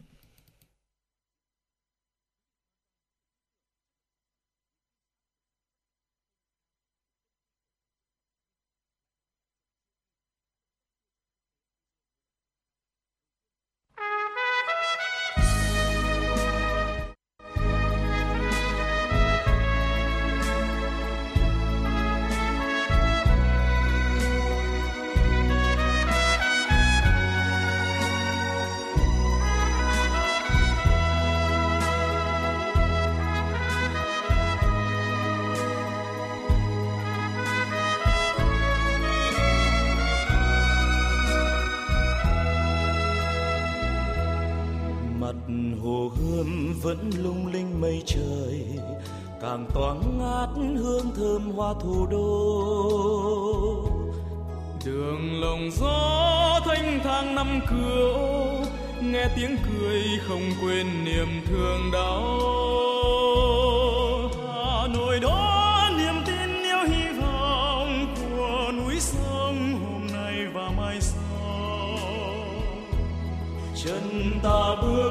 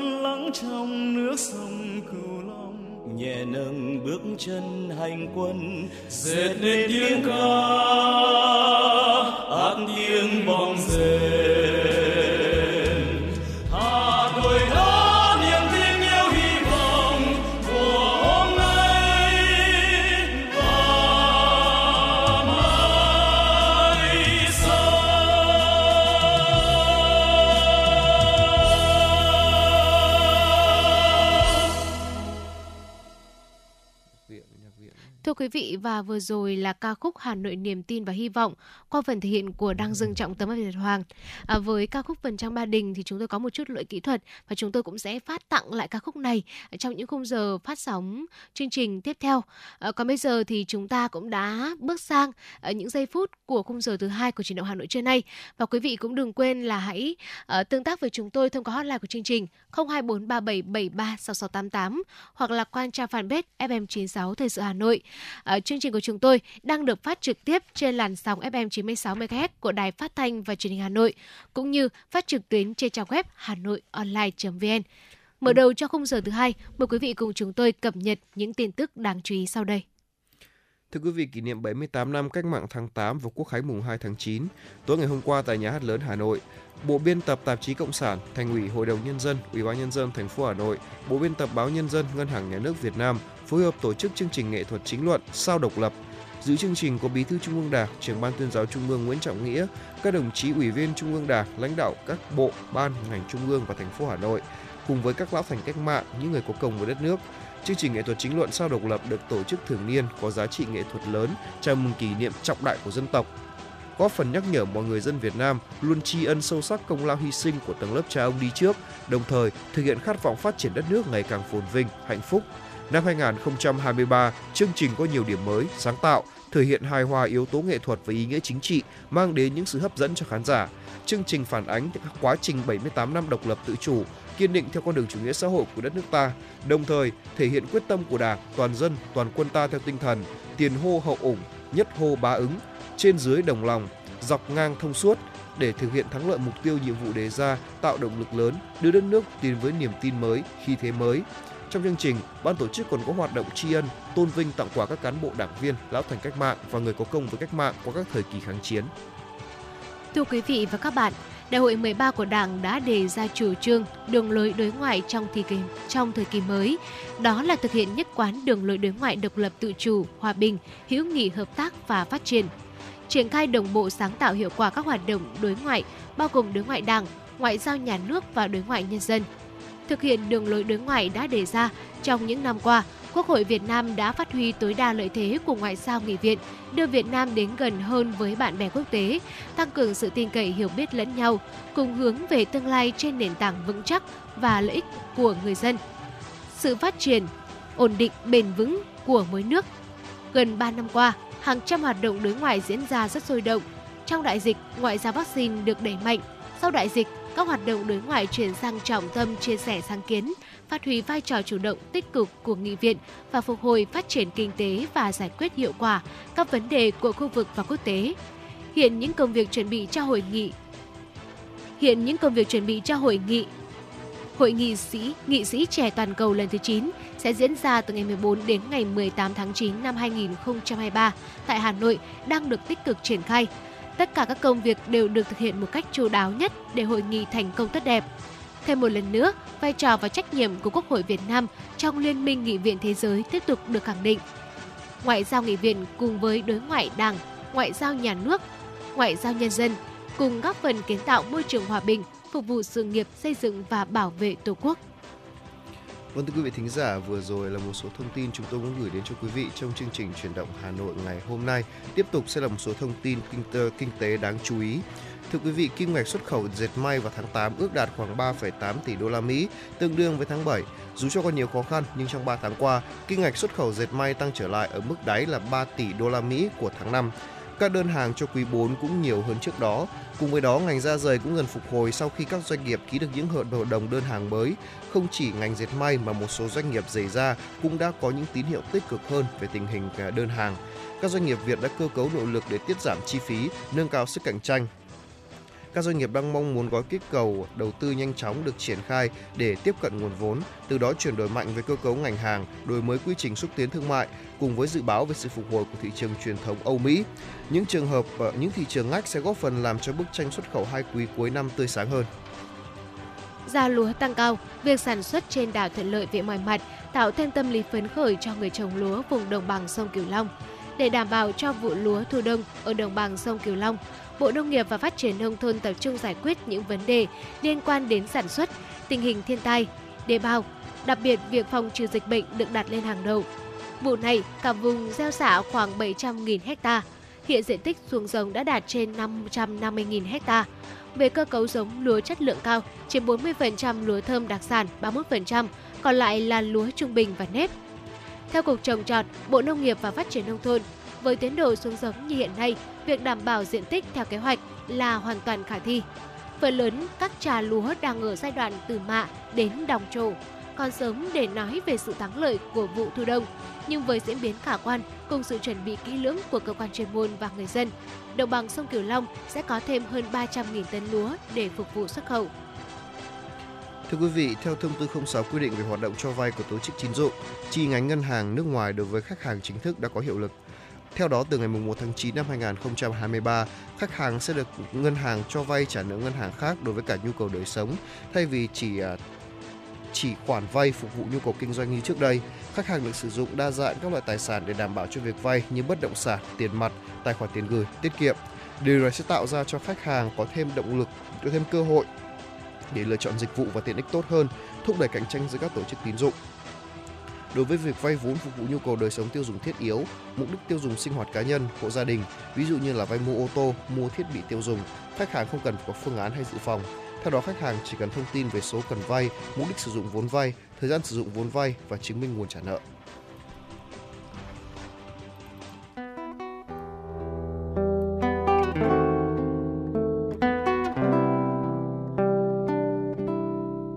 Lưu Hương Blog chiều một chương trình khá ấn tượng mang dấu ấn cá nhân của biên tập viên Lưu Hương với những câu chuyện nhỏ nhưng mang đầy ý nghĩa từ đời sống, những dòng tự sự và đặc biệt có cả những ca khúc do chính biên tập viên Lưu Hương thể hiện cùng với guitar. Phát hành mỗi ngày lúc 18 giờ 15 phút trên 5 nền tảng: app Hà Nội On, web Hà Nội Online.vn, Apple Podcast, Spotify, Google Podcast. Mời quý vị và các bạn đón nghe. Podcast Đài Hà Nội, nghe mọi nơi, khơi nguồn cảm xúc.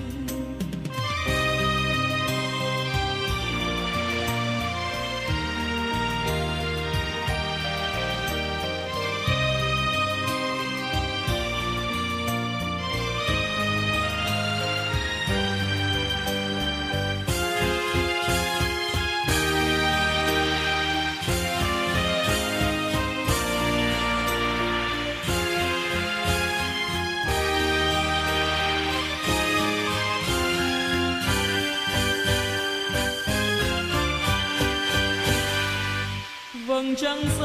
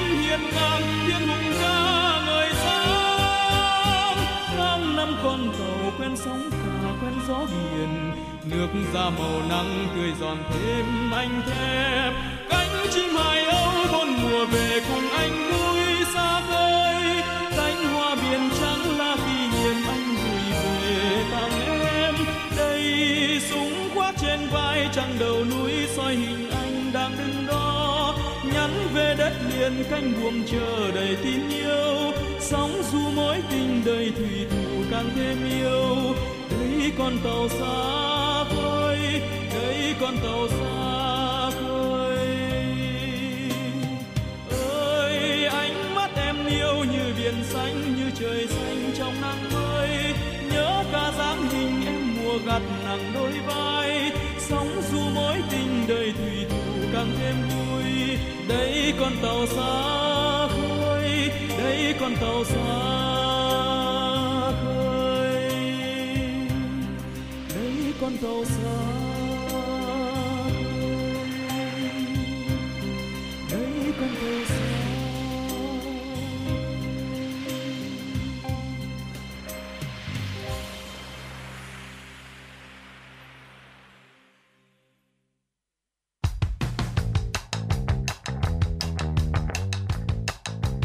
Bản tin giao thông Hà Nội, một bản tin chuyên biệt về giao thông Những vấn đề dân sinh bức xúc liên quan đến công tác tổ chức giao thông, trật tự an toàn giao thông, tình hình giao thông tại các nút giao thông trọng điểm trên địa bàn thành phố sẽ được các phóng viên Đài Hà Nội cập nhật liên tục, nhanh chóng, chính xác từ hiện trường một cách chân thực. Cùng với đó là những ý kiến phân tích, đánh giá khách quan đa chiều của các chuyên gia, các nhà quản lý trong lĩnh vực an toàn giao thông và đô thị. Bản tin giao thông Hà Nội, kênh thông tin hữu hiệu kết nối người dân với cơ quan quản lý, lực lượng chức năng. Phát sóng 17 giờ hàng ngày trên kênh 1 truyền hình Hà Nội. Mời quý vị và các bạn đón xem.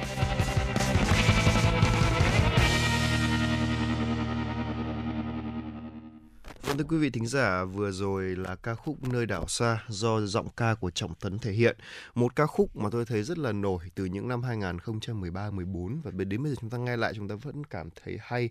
Nó là một sự khẳng định chủ quyền thông qua một cái tình yêu mà tưởng chừng đơn giản một tình yêu đơn giản của một cặp đôi thôi nhưng lại rộng ra hóa ra là tình yêu và khát vọng về tổ quốc rất là hay có đúng không ạ và ngày hôm nay thì chúng ta cũng sẽ tìm hiểu về một con người cũng có một tình yêu như thế. Người ta khi nhìn lần đầu nhìn thấy ông sẽ nghĩ rằng là hồi trẻ thì nhìn ông chả khác gì một anh chàng thư sinh, một anh chàng mà cực kỳ lãng mạn, cực kỳ là, gọi là, lãng tử đi, hay có thể dùng từ là lãng tử đi. Nhưng mà sau này rồi thì người khi mà nghe cái tác phẩm này của ông thì ông đã sáng tác ra một cái tác phẩm mà phải dùng từ là ai hát cũng hay, đó là bài tiến quân ca. Hay chúng ta biết nó rộng hơn với cái tên là quốc ca đó ạ. Dạ vâng ạ, có lẽ là tiền quân ca hay quốc ca và à, năm điều Bác Hồ dạy luôn là bài học vỡ lòng với tất cả những bạn nhỏ và không riêng gì uh, Bảo Trâm Tuấn Kỳ đúng không ạ? Có lẽ quý vị thính giả chúng ta uh, cái thời mà chúng ta gọi là mới chập chững bước chân vào lớp 1 những cái điều đầu tiên mình được học tại trường đó chính là học hát ca khúc quốc ca và học năm điều Bác Hồ dạy. Và bây giờ trước khi đến với nội dung chia sẻ, chúng tôi xin được mời quý vị chúng ta sẽ cùng lắng nghe bản uh, quốc ca Việt Nam qua phần thể hiện của Tốc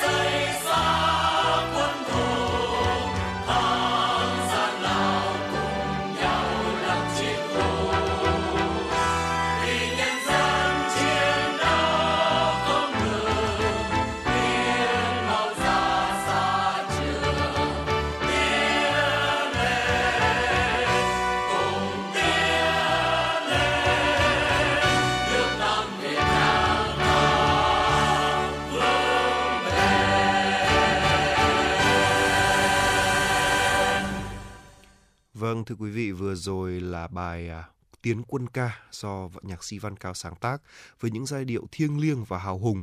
Bài hát ra đời với ký ức là Việt Nam thời kỳ tiền khởi nghĩa cách mạng tháng 8 cùng với những kỷ niệm khó quên của tác giả có đúng không ạ? Và tên của ông là đầy đủ là Nguyễn Văn Cao, sinh ngày 15 tháng 11 năm 2023 tại Hải Phòng ở trong một gia đình viên chức. Ở thời thiếu niên thì ông đi học tập và làm việc ở Hải Phòng và đến năm 1943 à, ông là, là một à, thành viên gọi là ông là một thành viên của Việt Minh. Nói đúng hơn ấy thì ông là đội trưởng đội danh dự Việt Minh. Người ta luôn nghĩ Văn Cao là một người hiền lành nhưng mà có lẽ đối với cả những cán bộ của chúng ta và đối với nhân dân thôi.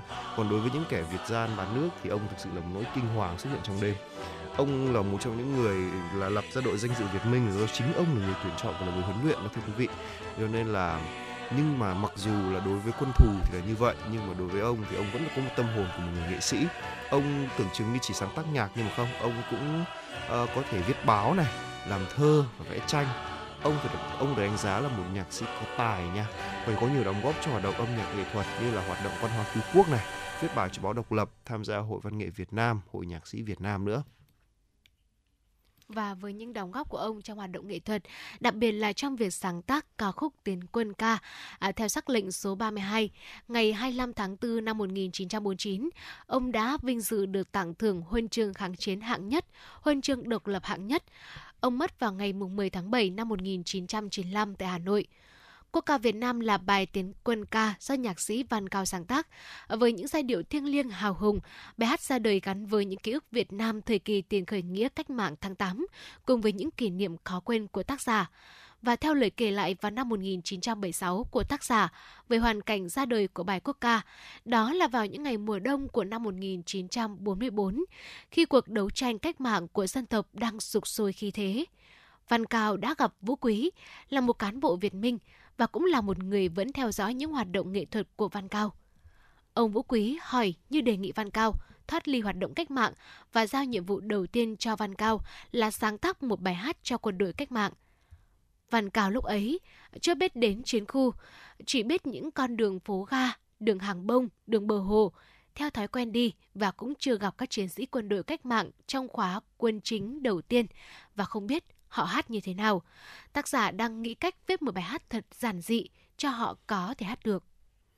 Và phải nói rằng ông rất là chăn trở uh, tìm kiếm âm thanh, hình ảnh trong buổi chiều đi dọc những con phố Hà Nội và ông đã bắt đầu viết những nét nhạc đầu tiên của bài Tiến Quân ca. Ông đã chỉnh sửa uh, và hoàn thiện bài hát này nhiều ngày sau đó tại căn gác số 45 Nguyễn Thượng Hiền Hà Nội trong một cảnh đông ảm đạm đói rét khổ cực thế nhưng mà từ những cái lời mà lời hát của ông cũng những cái lời rất là hào hùng, rất là hùng tráng. Những câu hát như vậy thì một lòng quyết tâm và lòng yêu nước. Và phải nói rằng là nhịp độ ngắn dài của bài hát mở đầu trong một tiếng cổng vang vọng.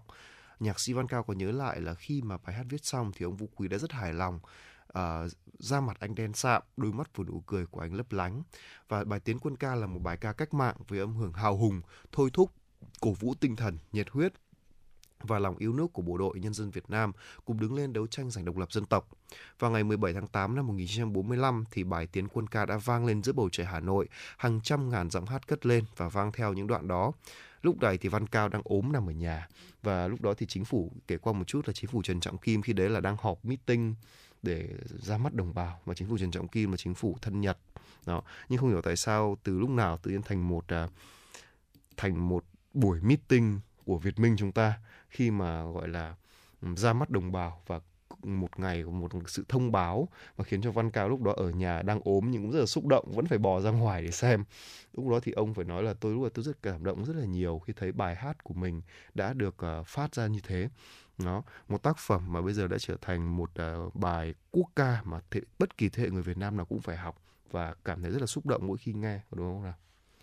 Thưa quý vị à, và cụ thể hơn đó là vào ngày 19 tháng 8 năm 1945, một cuộc meeting lớn, một cuộc meeting lớn đã họp tại quảng trường nhà hát lớn. Dàn đồng ca của thiếu niên tiền phong đã hát ca khúc Tiến quân ca để chào lá cờ đỏ sao vàng. Hàng chục ngàn giọng hát cất lên, thét lên tiếng thét cam thù vào bọn đế quốc và sự hào hùng chiến thắng của cách mạng. Cách mạng tháng 8 thành công, nước Việt Nam Dân Chủ Cộng Hòa được thành lập. Năm 1946, Quốc hội khóa 1 đã chính thức quyết định chọn Tiến quân ca làm quốc ca Việt Nam. trong bản hiến pháp đầu tiên của nước Việt Nam vào năm 1946, tại điều 3 có ghi rõ, quốc ca là bài tiến quân ca. Bài tiến quân ca không chỉ là một bản nhạc hay so với nhiều bài hát quốc ca của các nước khác, mà nó còn là một uh, bài hát với đầy đủ những giá trị tiêu biểu, gắn với tình cảm của nhiều thế hệ nối tiếp nhau, trải qua nhiều chặng đường gian nan và vinh quang của lịch sử dân tộc Việt Nam. Bài hát tiếng quân ca được ra đời trong một hoàn cảnh hết sức đặc biệt với cá nhân tác giả và cả dân tộc Việt Nam. Nhiều năm đã trôi qua và bây giờ đây bài hát đã trở thành một hành khúc đồng hành cùng nhân dân Việt Nam trong suốt những năm tháng đấu tranh giành và bảo vệ độc lập dân tộc, xây dựng Tổ quốc Việt Nam xã hội chủ nghĩa và là một niềm tự hào của nhân dân Việt Nam. Vâng, và phải nói rằng là tưởng chừng một bài hát và đã quá quen thuộc nhưng mà nguồn gốc của nó lại thú vị đến như vậy có đúng không ạ? Những uh, tất cả những điều mà Tuấn Kỳ và Bảo Trâm vừa chia sẻ cũng đã khiến cho chúng ta cảm thấy là ý nghĩa của việc hát quốc ca nó càng ngày càng tuyệt vời hơn nữa. Bởi vì là có một sự thật đáng buồn là tôi thi nhìn thấy các em học sinh khi mà chào cờ chỉ nghe nhạc không hát quốc ca đó là một điều rất là buồn khiến cho ờ, chính những cái người mà sau này cũng phải suy nghĩ là ừ liệu rằng là các em đã quên đi một cái gì đó chăng và hy vọng rằng là sau khi mà nghe được những điều này thì chúng ta sẽ có những thế hệ những con người mà hát quốc ca lớn hơn và nhớ mãi bài hát này hơn và tự hào hơn khi mà cất nó lên ở khắp nơi trên thế giới có được không ạ? Vâng ạ, có lẽ là với các bạn nhỏ cái việc mà hát quốc ca vào mỗi sáng thứ hai chào cờ các em ờ, vẫn phần nào đó với gọi là nhận thức của các em vẫn chưa đầy đủ. Các em ừ. vẫn nghĩ rằng đó chỉ là một uh, nghi lễ, một hình thức thôi. Nhưng mà Bảo Trâm tin chắc rằng là uh, sau khi mà được lắng nghe thầy cô giáo, được lắng nghe cha mẹ nói về tầm quan trọng của à, bài hát tiếng quân ca hay là ngày hôm nay không biết có bạn nhỏ nào khi đang trong độ tuổi đi học mà chúng ta lắng nghe uh, phát thanh viên Bảo Trâm và Tuấn Kỳ chia sẻ không? Uh, Bảo Trâm tin chắc rằng là sau khi mà lắng nghe chúng tôi chia sẻ, các em nhỏ cũng đã ý thức được phần nào đó tầm quan trọng của việc hát quốc ca uh, và không biết là có nên chia sẻ kỷ niệm này không nhưng mà tôi xin phép chia sẻ uh, đó là ừ, vào thời điểm Bảo Trâm học cấp 3 uh, ngay khi mà cái buổi đầu tiên vào không phải buổi đầu tiên mà là tuần đầu tiên khi mà nhập học ở trường thì thầy giáo đã yêu cầu cả lớp ở lại và yêu cầu tất cả mọi người học hát quốc ca một cách trang trọng nhất trang nghiêm nhất và hát làm sao để có thể toát lên được cái hồn của bài hát. Và tôi đến thời điểm hiện tại tôi vẫn rất là biết ơn thầy giáo chủ nhiệm cấp ba của mình ờ, và nhờ thầy mà mình cũng đã phần nào đó uh, ý thức được cái cách hát của mình cũng thể hiện được một phần nào đó tình yêu nước của mình đúng không ạ? Đúng là như vậy. Và hy vọng rằng là chúng ta cũng sẽ đều nắm được cái tinh thần như vậy. Và ngay bây giờ chúng ta sẽ cùng đến với một uh, ca khúc uh, rất thích hợp trong uh, ngày hôm nay đó là bão nổi lên rồi. Do tác giả phạm bằng uh, sáng tác. Xin mời quý vị thính giả cùng thưởng thức ca khúc này trước khi đến với những phần thông tin đáng chú ý tiếp theo của chuyển động hà nội.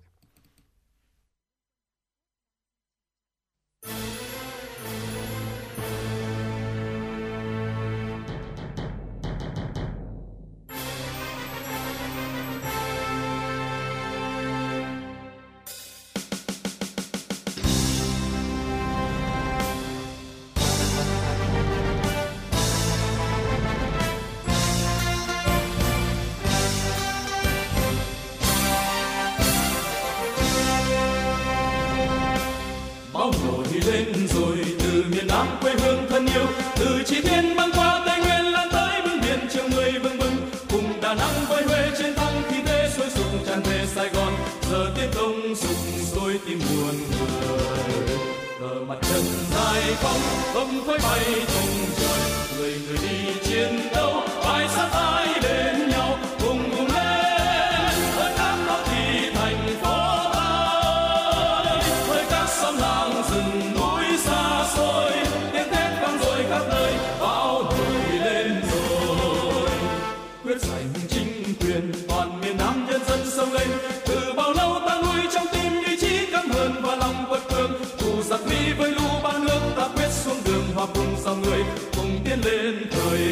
Friday.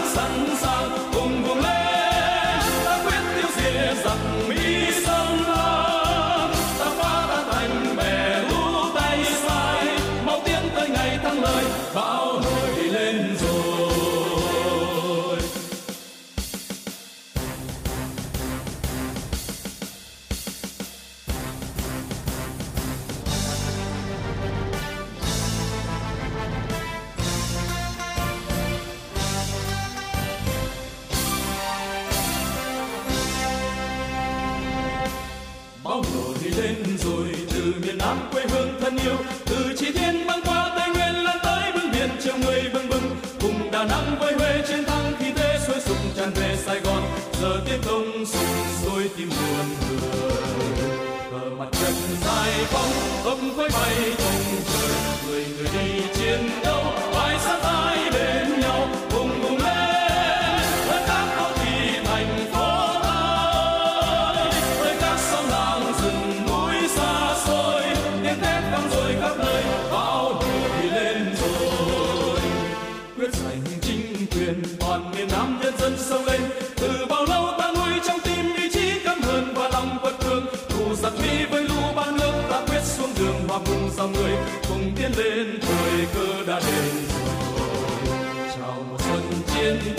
Khắp nước đang từng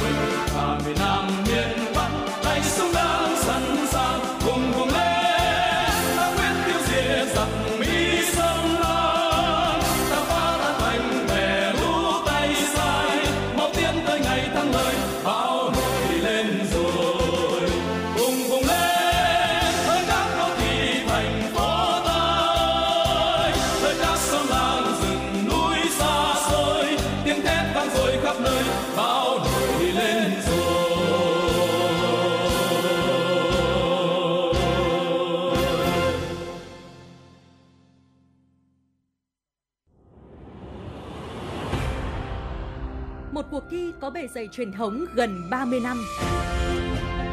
Một khởi đầu của các diva làng nhạc Việt. là bệ phóng cho nhiều tài năng âm nhạc. Tiếng hát truyền hình Hà Nội đã trở lại mùa thi 2023 với tên gọi Tiếng hát Hà Nội.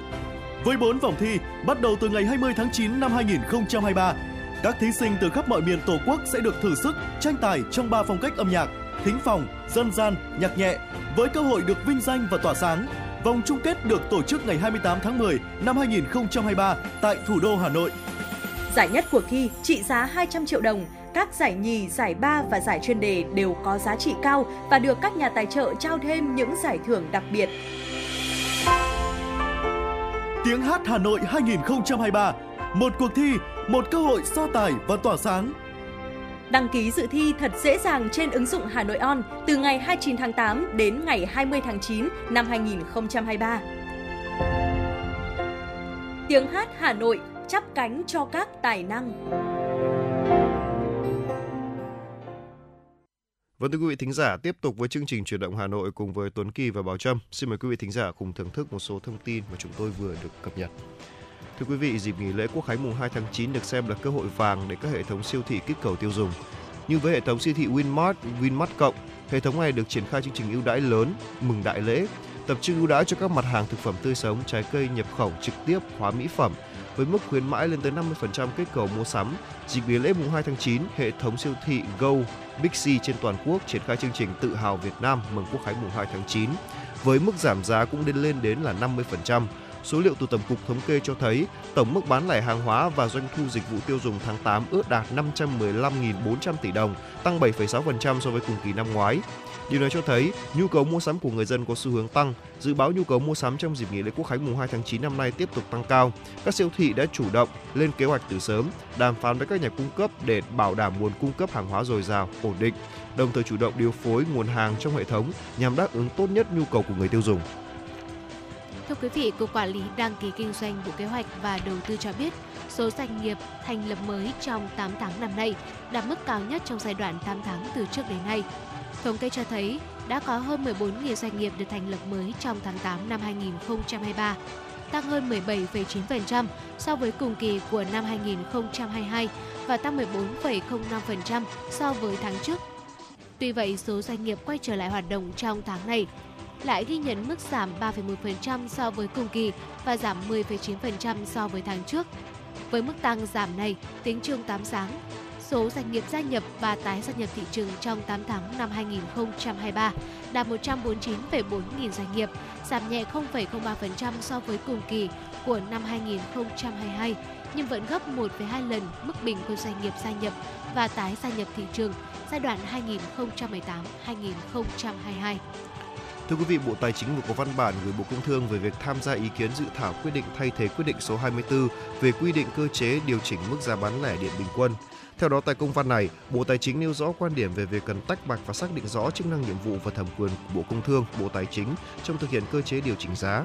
Theo Bộ Tài chính, quy định của luật giá hiện hành có nêu rõ các bộ ngành trong phạm vi nhiệm vụ quyền hạn sẽ có trách nhiệm thực hiện đúng chức năng quản lý nhà nước về giá điện về lĩnh vực được quy định Luật điện lực cũng có quy định Bộ Công Thương là đơn vị chịu trách nhiệm quản lý nhà nước về hoạt động điện lực, trong đó có giá điện liên quan đến cơ chế điều chỉnh giá điện. Bộ Tài chính cũng đề nghị Bộ Công Thương không quy định trách nhiệm của Bộ Tài chính trong việc thực hiện cần xem xét kiểm tra đối với báo cáo tình hình của Tập đoàn Điện lực Việt Nam. Thưa quý vị, theo quy định tại Nghị định số 95/2021 về kinh doanh xăng dầu, ngày 1 tháng 9 là đến kỳ điều hành giá bán lẻ xăng dầu đầu tiên trong tháng mới. Tuy nhiên, theo quy định, do trùng với ngày nghỉ lễ, nên Liên Bộ Công Thương Tài chính sẽ lùi việc điều chỉnh sang ngày đi làm đầu tiên sau kỳ nghỉ lễ, tức là ngày mùng 5 tháng 9.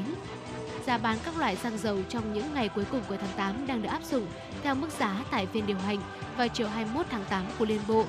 Cụ thể, giá xăng E5 RON92 bán với giá không cao hơn 23.339 đồng trên lít, xăng RON 953 không cao hơn 24.601 đồng trên một lít. Đây là hai mặt hàng có giá trị, có giá tăng từ 517 đồng đến 608 đồng một lít so với kỳ điều hành trước đó. Thưa quý vị, thông tin từ Bộ Giáo dục và Đào tạo, đường dây nóng của Nhà xuất bản Giáo dục Việt Nam 0344 181 018 hoạt động liên tục từ 8 giờ đến 22 giờ hàng ngày, kể cả thứ bảy chủ nhật và ngày lễ để hỗ trợ phụ huynh và học sinh cần thông tin về địa chỉ mua sách giáo khoa. Về việc phát hành sách giáo khoa, đơn vị được cung ứng đủ số lượng đặt hàng sách giáo khoa các lớp của các địa phương, đồng thời tiếp tục cung ứng số lượng mới phát sinh của một số tỉnh thành phố, đảm bảo học sinh có đủ sách giáo khoa trước khi năm học mới bắt đầu. Sách giáo khoa các lớp được bán đầy đủ tại cửa hàng bán lẻ của đơn vị thành viên nhà xuất bản giáo dục Việt Nam và các đối tác phát hành tại địa phương trên toàn quốc. Thưa quý vị và vừa rồi là những thông tin được thực hiện bởi biên tập viên Kim Oanh và tiếp nối chương trình mời quý vị cùng chúng tôi đến với tiểu mục sống khỏe cùng FM96. Thưa quý vị, ờ, có 5 tác dụng đáng ngạc nhiên của việc ăn đậu nành. Các chuyên gia dinh dưỡng nói rằng là việc sử dụng đậu nành và các sản phẩm từ đậu nành vài lần trong tuần là hoàn toàn an toàn, đặc biệt là khi đậu nành được chọn là thức ăn thay thế cho các loại thịt đỏ và thịt đã qua chế biến. Cụ thể nội dung này như thế nào chúng tôi cũng sẽ chia sẻ đến quý vị ngay sau đây. Và trước khi đến với nội dung này, mời quý vị hãy cùng chúng tôi lắng nghe ca khúc những trái tim Việt Nam qua phần thể hiện của nhiều nghệ sĩ.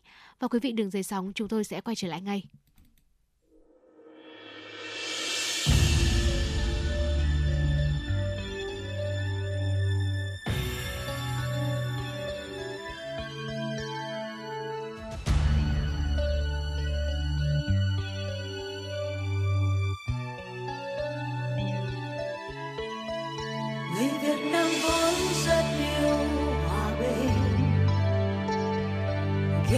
Chiến tranh hận thù. Nhưng non sông kêu tên chúng ta. Sẵn sàng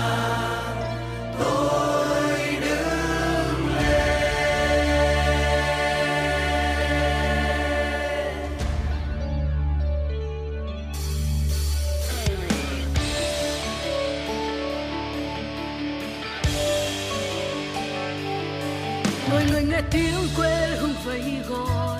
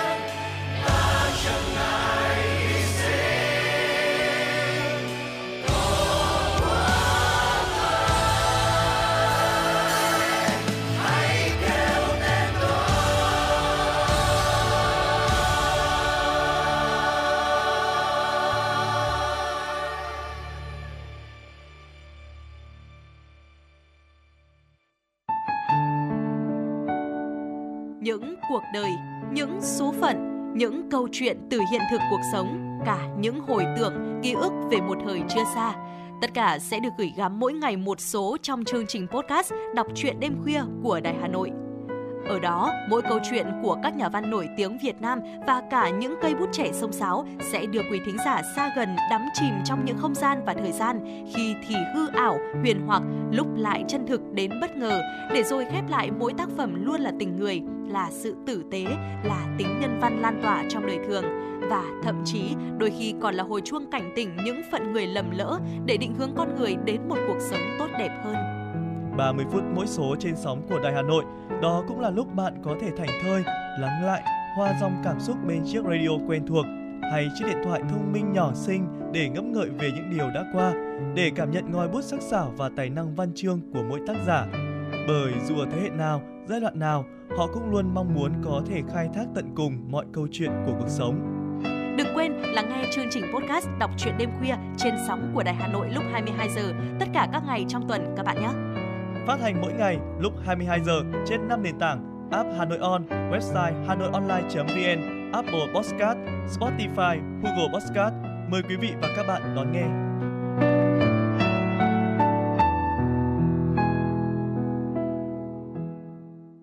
Vâng thưa quý vị thính giả, tiếp tục với chương trình chuyển động Hà Nội của chúng tôi, chúng ta sẽ cùng đến với một tiểu mục là sống khỏe cùng FM 96 à, và với năm tác dụng đáng ngạc nhiên về ăn đậu nành nha thưa quý vị. À, đậu nành một cái thứ rất là đơn giản, một cái món một cái loại um, gọi là thực vật nó rất là bình dân thôi nhưng lại là một nguồn rất giàu protein và hỗ trợ giảm cân rất tốt và rất là quan trọng để sửa chữa và xây dựng cơ bắp của chúng ta. Và như chúng ta đã biết thì cơ thể càng có nhiều cơ thì càng đốt cháy nhiều calo và càng ít chất béo có đúng không ạ? À, protein cũng giúp chúng ta cảm thấy no lâu hơn giúp chống các cảm giác thèm ăn các món hydrat có đường. À, chuyên gia dinh dưỡng như Lauren Manaker là người sáng lập cho tổ chức tư vấn dinh dưỡng của Nutrition cho biết đậu nành đóng một vai trò tích cực đối với hệ đề kháng insulin, chuyển hóa axit béo và làm thay đổi nội tiết tố, tế bào hoặc là các phân tử khác liên quan đến tăng cân. Một nghiên cứu trên tạp chí y học y tế quốc tế đã xem xét các tác động của đậu nành đối với người béo phì và cho thấy rằng tiêu thụ protein đậu nành trong Tiêu thụ protein đậu nành trong chế độ ăn uống thường xuyên sẽ làm giảm trọng lượng cơ thể, khối lượng chất béo và mức độ cholesterol. Và thưa quý vị, ờ, bên cạnh đó thì chúng tôi cũng có một thông tin ờ, đó là uh, đậu nành có thể sẽ bảo vệ trái tim của chúng ta nếu như mà chúng ta sử dụng nó thường xuyên. Mặc dù chế độ giàu protein đậu nành có thể giúp chúng ta giảm cân và giảm mức căng thẳng cho tim, nhưng bên cạnh đó còn có những lợi ích tuần hoàn khác mà chúng ta có thể đạt được khi mà ăn đậu nành cũng như là các sản phẩm đến từ đậu nành.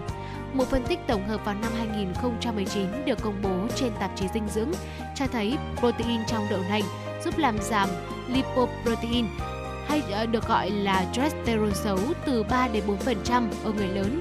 Cholesterol xấu luôn được biết đến là có tác dụng không tốt đối với sức khỏe tim mạch. Ngoài ra thì đậu nành cũng có thể giúp giảm những nguy cơ về những bệnh là giết người thầm lặng. À, việc ăn đậu nành thì có thể làm giảm bớt nguy cơ bị huyết áp cao này, à, viêm, à, hai tình trạng đóng vai trò rất là quan trọng trong đau tim và đột quỵ. Viêm mức độ thấp mãn tính là tình trạng mà các tế bào miễn dịch tràn ngập cơ thể do chế độ ăn uống kém, chút thuốc, lạm dụng rượu hoặc các yếu tố đời sống khác. Cuộc tấn công bí mật này có thể làm hỏng các mô chẳng hạn như là niêm mạc của động mạch, có thể gây ra bệnh giết người thầm lặng, đó là huyết áp cao. Và cả chứng bệnh viêm và huyết áp cao đều có thể gây ra tình trạng là động mạch có thể bị vỡ và gây ra là cục máu đông, nguyên nhân dẫn tới các bệnh như là đau tim và đột quỵ. Hai nguyên nhân gần đây cho thấy là việc bổ sung đậu nành, protein đậu nành và chế độ ăn uống có thể làm giảm đi việc huyết áp và chứng viêm mãn tính đó ạ. Và vừa rồi là những uh, lợi ích tiềm năng của việc ăn đậu nành bao gồm 3 lợi ích đó chính là uh, giúp giảm nguy cơ mắc những bệnh rết người thầm lặng này, có thể bảo vệ trái tim của chúng ta và hỗ trợ giảm cân. Uh, thưa quý vị, chuyên gia dinh dưỡng Kathy Piper, người sáng lập tổ chức The S. DeFry Nutrition cho biết nhiều nghiên cứu ủng hộ rằng nếu mà tiêu thụ 25 gram protein đậu nành mỗi ngày, ờ, đậu nành giàu rất dinh dưỡng cung cấp rất nhiều protein, chất xơ, canxi và vitamin B và nó dường như có tác động tích cực đến những người mắc bệnh tim, tiểu đường và phụ nữ trong thời kỳ mãn kinh. Ờ, có lẽ là À, ngay sau thông tin này thì quý vị thính giả chúng ta cũng sẽ bổ sung à, đậu nành ngay lập tức vào thực đơn hàng ngày của mình à, tôi thấy rằng là thông thường mọi người chúng ta sẽ thường chọn đậu nành vào những cái ngày ví dụ như là ngày giảm hay là ngày mùng 1 khi mà mọi người chúng ta có những cái bữa ăn chay chẳng hạn những chế độ ăn chay chẳng hạn thì mọi người sẽ thường thêm đậu nành vào. Nhưng mà bảo trâm nghĩ rằng là à, quý vị chúng ta đừng chỉ nên đợi những ngày giảm hoặc ngày mùng 1 thôi. À, với những ngày hàng ngày với những tác dụng tuyệt vời đến từ đậu nành quý vị chúng ta cũng hoàn toàn có thể thêm đậu nành vào những thực đơn của mình. Và vẫn tiếp tục với những lợi ích tiềm năng của đậu nành. À, thưa quý vị đậu nành có thể làm chắc xương của chúng ta khi mà chúng ta già đi, nguy cơ lãng xương cũng sẽ tăng cao lên. Và theo tổ chức lãng xương quốc gia ở một nửa số người lớn trên 50 tuổi khoảng 54 triệu người Mỹ, bao gồm cả nam giới có nguy cơ bị gãy xương do một uh, mật độ xương thấp và ăn nhiều đậu nành có thể giúp bảo vệ chúng ta khỏi tình trạng gãy xương.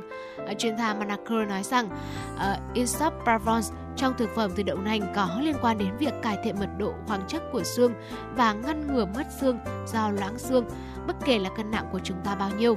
Và chất này cũng là một uh, loại uh, phytoestrogen, một hợp chất có nguồn gốc thực vật được tìm thấy nhiều trong đậu nành và các sản phẩm từ đậu nành hơn bất kỳ những loại thực phẩm nào khác. Vâng, ngoài ra thì đậu nành cũng có thể bảo vệ chúng ta khỏi căn bệnh ung thư vú nha thưa quý vị. Ở mức độ estrogen cao có liên quan đến bệnh ung thư vú và vì lý do đó nên là phụ nữ bị ung thư vú điều trị bằng liệu pháp hormone đã từng yêu cầu là tránh ăn các thực phẩm. Tuy nhiên thì tiêu thụ đậu nành vừa phải, tối đa là hai phần đậu phụ, sữa đậu nành hoặc là đậu edamame mỗi ngày thì không làm tăng nguy cơ gây ung thư vú đâu, theo bệnh viện Mayo Clinic của Hoa Kỳ. Và một nghiên cứu lớn được đăng tải trên tạp chí chuyên ngành uy tín Cancer cho thấy rằng việc ăn các sản phẩm đậu nành thực sự có thể giúp bảo vệ sức khỏe vì isoflavone hay là uh, phytoestrogen có khả năng là trong đậu nành có liên quan đến việc giảm tỷ lệ tử vong không chỉ do ung thư vú đâu mà còn uh, rất nhiều các nguyên nhân khác. Một nghiên cứu khác được công bố vào năm 2022 bởi Hiệp hội Nghiên cứu ung thư Mỹ cho thấy đậu nành có thể bảo vệ một cô gái trẻ khỏi nguy cơ phát triển ung thư vú sau này trong cuộc sống. Nghiên cứu đã xem xét chế độ ăn của 329 cô gái từ tuổi dậy thì cho đến 2 năm sau kỳ kinh nguyệt đầu tiên và phát hiện mối liên hệ nghịch giữa tiêu thụ đậu nành và khối lượng uh, tế bào sợi tuyệt đối, dấu hiệu của việc giảm nguy cơ bị ung thư vú. Và vâng thưa quý vị, ờ, vừa rồi là những thông tin mà chúng tôi vừa cung cấp đến cho quý vị về năm lợi ích tuyệt vời đến từ đậu nành đúng không ạ? À, bên cạnh ba cái lợi ích mà Bảo Trâm vừa liệt kê là hỗ trợ giảm cân này, à, bảo vệ trái tim hay là à, giúp chúng ta giảm nguy cơ mắc những bệnh giết người thầm lặng thì đậu nành có giúp chúng ta uh, có khả năng uh, làm chắc xương và bên cạnh đó là một lợi ích tuyệt vời chống lại căn bệnh ung thư vú. Mong rằng là với những chia sẻ vừa rồi của chúng tôi cũng đã giúp quý vị chúng ta có một cái góc nhìn khác về uh, loại thực phẩm này. Còn bây giờ thì có lẽ là uh, chúng ta sẽ cùng nhau đến với uh, một uh, vài những tin tức được thực hiện bởi biên tập viên Kim Oanh. Thưa quý vị, Ngày mùng 1 tháng 9, ngày đầu tiên của kỳ nghỉ lễ Quốc khánh mùng 2 tháng 9, lượng khách đến các bến xe ở Hà Nội như Mỹ Đình, Giáp Bát, Nước Ngầm và vẫn rất nhộn nhịp. Trong khi đó thì khu vực cửa ngõ thủ đô hướng đến các địa phương đông đúc như lượng phương tiện lúc xảy ra là ùn tắc cục bộ. Tại bến xe Mỹ Đình, lượng khách trong giờ cao điểm là khoảng 15.000 lượt trên một ngày, tăng lên hơn 250% so với ngày thường. Lượt xe dự kiến là hơn 900 lượt xe trên một ngày. Tại bến xe Giáp Bát, lượng khách cao nhất trong những ngày cao điểm là khoảng 120.000 lượt trên một ngày, tăng 200% so với ngày thường. Lượt dự kiến là khoảng 900 xe lượt lượt xe trên một ngày, trong khi đó tại bến Gia Lâm, lượt đỉnh cao nhất trong những ngày cao điểm là 4.000 lượt khách trên một ngày, tăng khoảng 200% so với ngày thường. Lượt xe dự kiến là khoảng 400 xe trên một ngày. Công ty cổ phần bến xe Hà Nội đề nghị Sở Giao thông Vận tải Hà Nội tiếp tục cấp thêm khoảng 300 phù hiệu xe tăng cường để phục vụ công tác giải tỏa hành khách trong dịp nghỉ lễ Quốc khánh mùng 2 tháng 9. Thưa quý vị, chiều mùng 1 tháng 9, Cục Cảnh sát Giao thông cho biết, trong ngày đầu của kỳ nghỉ lễ Quốc khánh, toàn quốc đã xảy ra 27 vụ tai nạn giao thông, làm chết 17 người, bị thương 18 người. So với ngày nghỉ lễ đầu tiên mùng 2 tháng 9 năm 2022, đã tăng 6 vụ, tăng 4 người chết, tăng 8 người bị thương. Tại Hà Nội và các địa phương giáp danh, tình hình trật tự an toàn giao thông trong ngày được đảm bảo, không xảy ra tình trạng ùn tắc giao thông nghiêm trọng kéo dài. Thưa quý vị, Thanh tra Sở Giao thông Vận tải Hà Nội cho biết, từ ngày 31 tháng 8 đến ngày 1 tháng 9, Thanh tra Sở Giao thông Vận tải Hà Nội đã kiểm tra, xử lý hơn 20 trường hợp vi phạm trong lĩnh vực vận tải và trật tự đô thị, phạt trên 52 triệu đồng, tức quyền sử dụng giấy phép lái xe có thời hạn một trường hợp ở bên cạnh đó để đảm bảo trật tự an toàn giao thông trong thời gian nghỉ lễ, thanh tra Sở Giao thông Vận tải đã duy trì lực lượng phối hợp với lực lượng cảnh sát giao thông, chính quyền các địa phương bố trí chốt trực tại những điểm ùn tắc, khu vực bến xe, các tuyến ra vào cửa ngõ, các tuyến trọng điểm của thành phố nhằm đảm bảo tốt trật tự an toàn giao thông phục vụ nhân dân đi lại thuận tiện. Vâng thưa quý vị, vừa rồi là một số thông tin mà chúng tôi muốn cập nhật và gửi tới cho quý vị trong chương trình chuyển động Hà Nội ngày hôm nay. Còn ngay bây giờ chúng ta sẽ cùng tiếp tục với một số thông tin về thời tiết đáng chú ý ạ. À, thưa quý vị, với cơn bão số 3 Sao La, à, thưa quý vị, theo Trung tâm Dự báo Khí tượng Thủy văn Quốc gia cho biết vào hồi 7 giờ ngày hôm nay mùng 2 tháng 9, vị trí tâm bão ở vào khoảng 21,7 độ Vĩ Bắc, 112,8 độ Kinh Đông, trên vùng biển phía Tây Nam tỉnh Quảng Đông Trung Quốc. Sức gió mạnh nhất vùng gần tâm bão mạnh cấp 11-12, giật cấp 14 di chuyển theo hướng Tây Tây Nam, tốc độ từ 10 đến 15 km/h. Dự báo trong 24 giờ tới, bão số 3 sẽ di chuyển theo hướng Tây Tây Nam, tốc độ từ 10 đến 15 km một giờ. Trong những giờ tiếp theo, bão số 3 tiếp tục đi theo khu vực ven biển của Trung Quốc rồi suy yếu. Đến khoảng 7 giờ ngày 4 tháng 9, bão số 3 sẽ đổ bộ vào khu vực đảo Hải Nam Trung Quốc với sức gió khoảng cấp 6, giật cấp 8 rồi tiếp tục suy yếu. Trong thời gian biển động, Biển Đông động dữ dội vì bão số 3, khu vực đất liền nước ta thời tiết khá thuận lợi cho kỳ nghỉ lễ mùng 2 tháng 9 năm nay. Theo cơ quan khí tượng khu vực Bắc Bộ trong 2 ngày từ mùng 2 đến mùng 4 tháng 9 sẽ duy trì hình thái thời tiết nắng nóng. Có nơi nắng nóng gay gắt, đêm không mưa, nhiệt độ thấp nhất trong khoảng từ 24 đến 27 độ và nhiệt độ cao nhất là khoảng từ 33 đến 35 độ C, có nơi trên 35 độ. Tại khu vực Trung Bộ sẽ có thời tiết ngày nắng, có nơi nắng nóng, đêm không mưa. Riêng ngày mùng 4 tháng 9 sẽ có mưa rào và rông vài nơi. Nhiệt độ thấp nhất trong khoảng từ 24 đến 27 độ và nhiệt độ cao nhất trong khoảng từ 32 đến 35 độ C, có nơi trên 35 độ C. Riêng các tỉnh Tây Nguyên và Nam Bộ, từ ngày mùng 2 đến ngày mùng 4 tháng 9, ngày nắng gián đoạn, chiều và đêm có mưa rào và rông, cục bộ có mưa to, riêng khu vực Nam Tây Nguyên và miền Đông Nam Bộ, chiều tối mùng 2 tháng 9 sẽ có mưa vừa, mưa to và rông, có nơi mưa rất to, nhiệt độ thấp nhất trong khu vực Tây Nguyên từ khoảng từ 20 23 độ, cao nhất trong khoảng từ 26 đến 29 độ C. Ở khu vực Nam Bộ sẽ có nhiệt độ thấp nhất trong khoảng từ 24 đến 27 độ và cao nhất trong khoảng từ 30 đến 33 độ. Trong mưa rông có khả năng xảy ra lốc xét, mưa đá. Sẽ có khả năng xảy ra lốc xét và gió giật mạnh. Vâng thưa quý vị, vừa rồi là một số thông tin à, về thời tiết chúng tôi vừa cập nhật đến cho quý vị. Phải nói rằng là khi mà di chuyển trong trời mưa sẽ khiến cho chúng ta gặp rất nhiều trở ngại, đúng không ạ? Cho nên cần hết sức lưu ý nếu chúng ta đi, tốt nhất là book một chuyến taxi cho một chuyến đi an toàn nha thưa quý vị.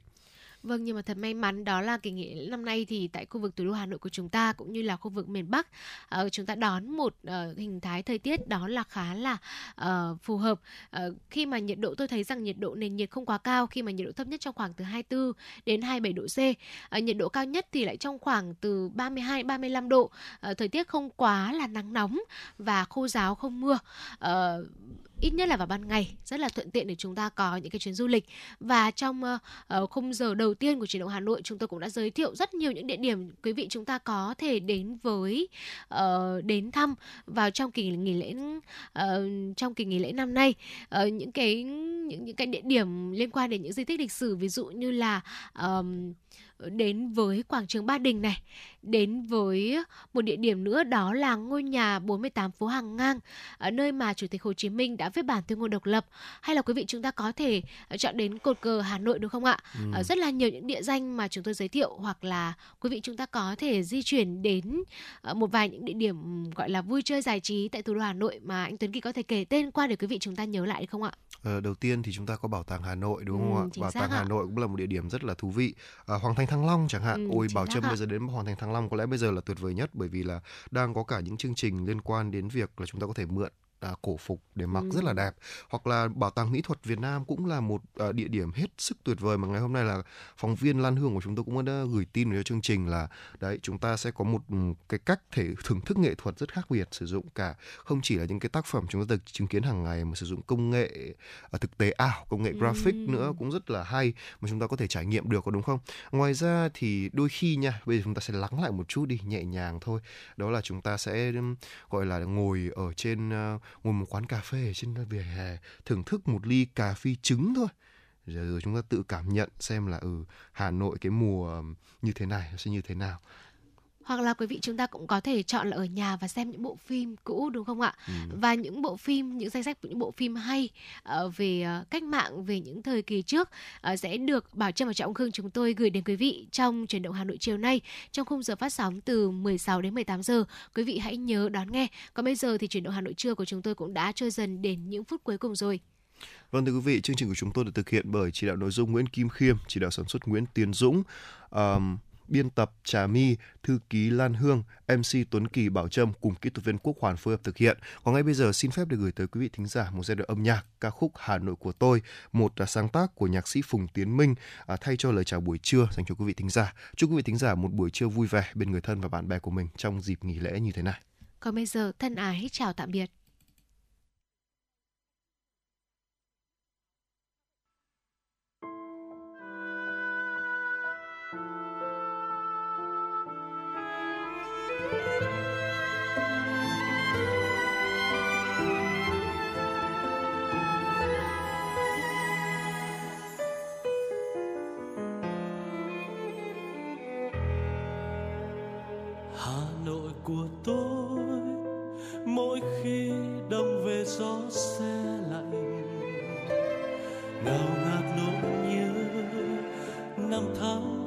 Trong vòng tay. Ngần ngừ góc phố, từng cây đèn đứng như đang mơ màng. Hà Nội ơi, hoa sữa rơi hay là hương tóc em? Hà Nội của tôi, mỗi khi thu về lá rơi vàng. Sao sắc trong nắng yêu dấu kín con đường xưa. Đầy trong ngôi mắt, để ai lặng đứng yên trong ngỡ ngàng. Hà Nội ơi nguyện yêu mãi mãi yêu suốt đời. Yêu từng giọt sương trên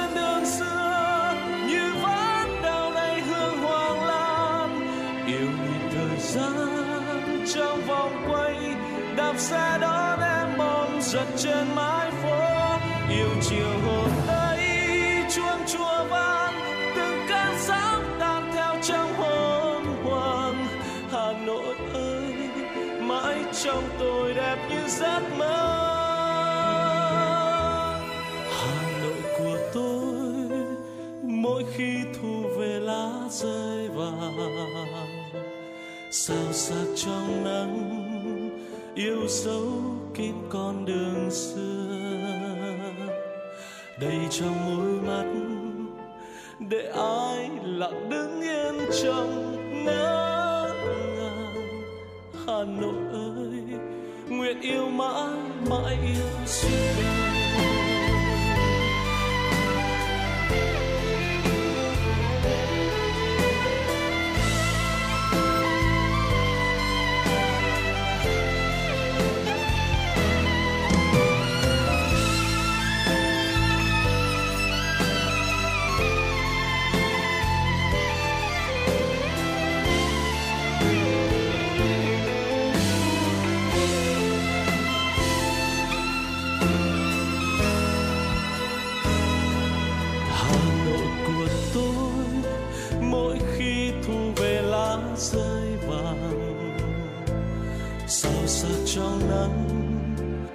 dấu kín con đường xưa. Đầy trong môi mắt để ai lặng đứng yên trong ngỡ ngàng. Hà Nội ơi, nguyện yêu mãi mãi yêu suốt đời. Yêu từng giọt sương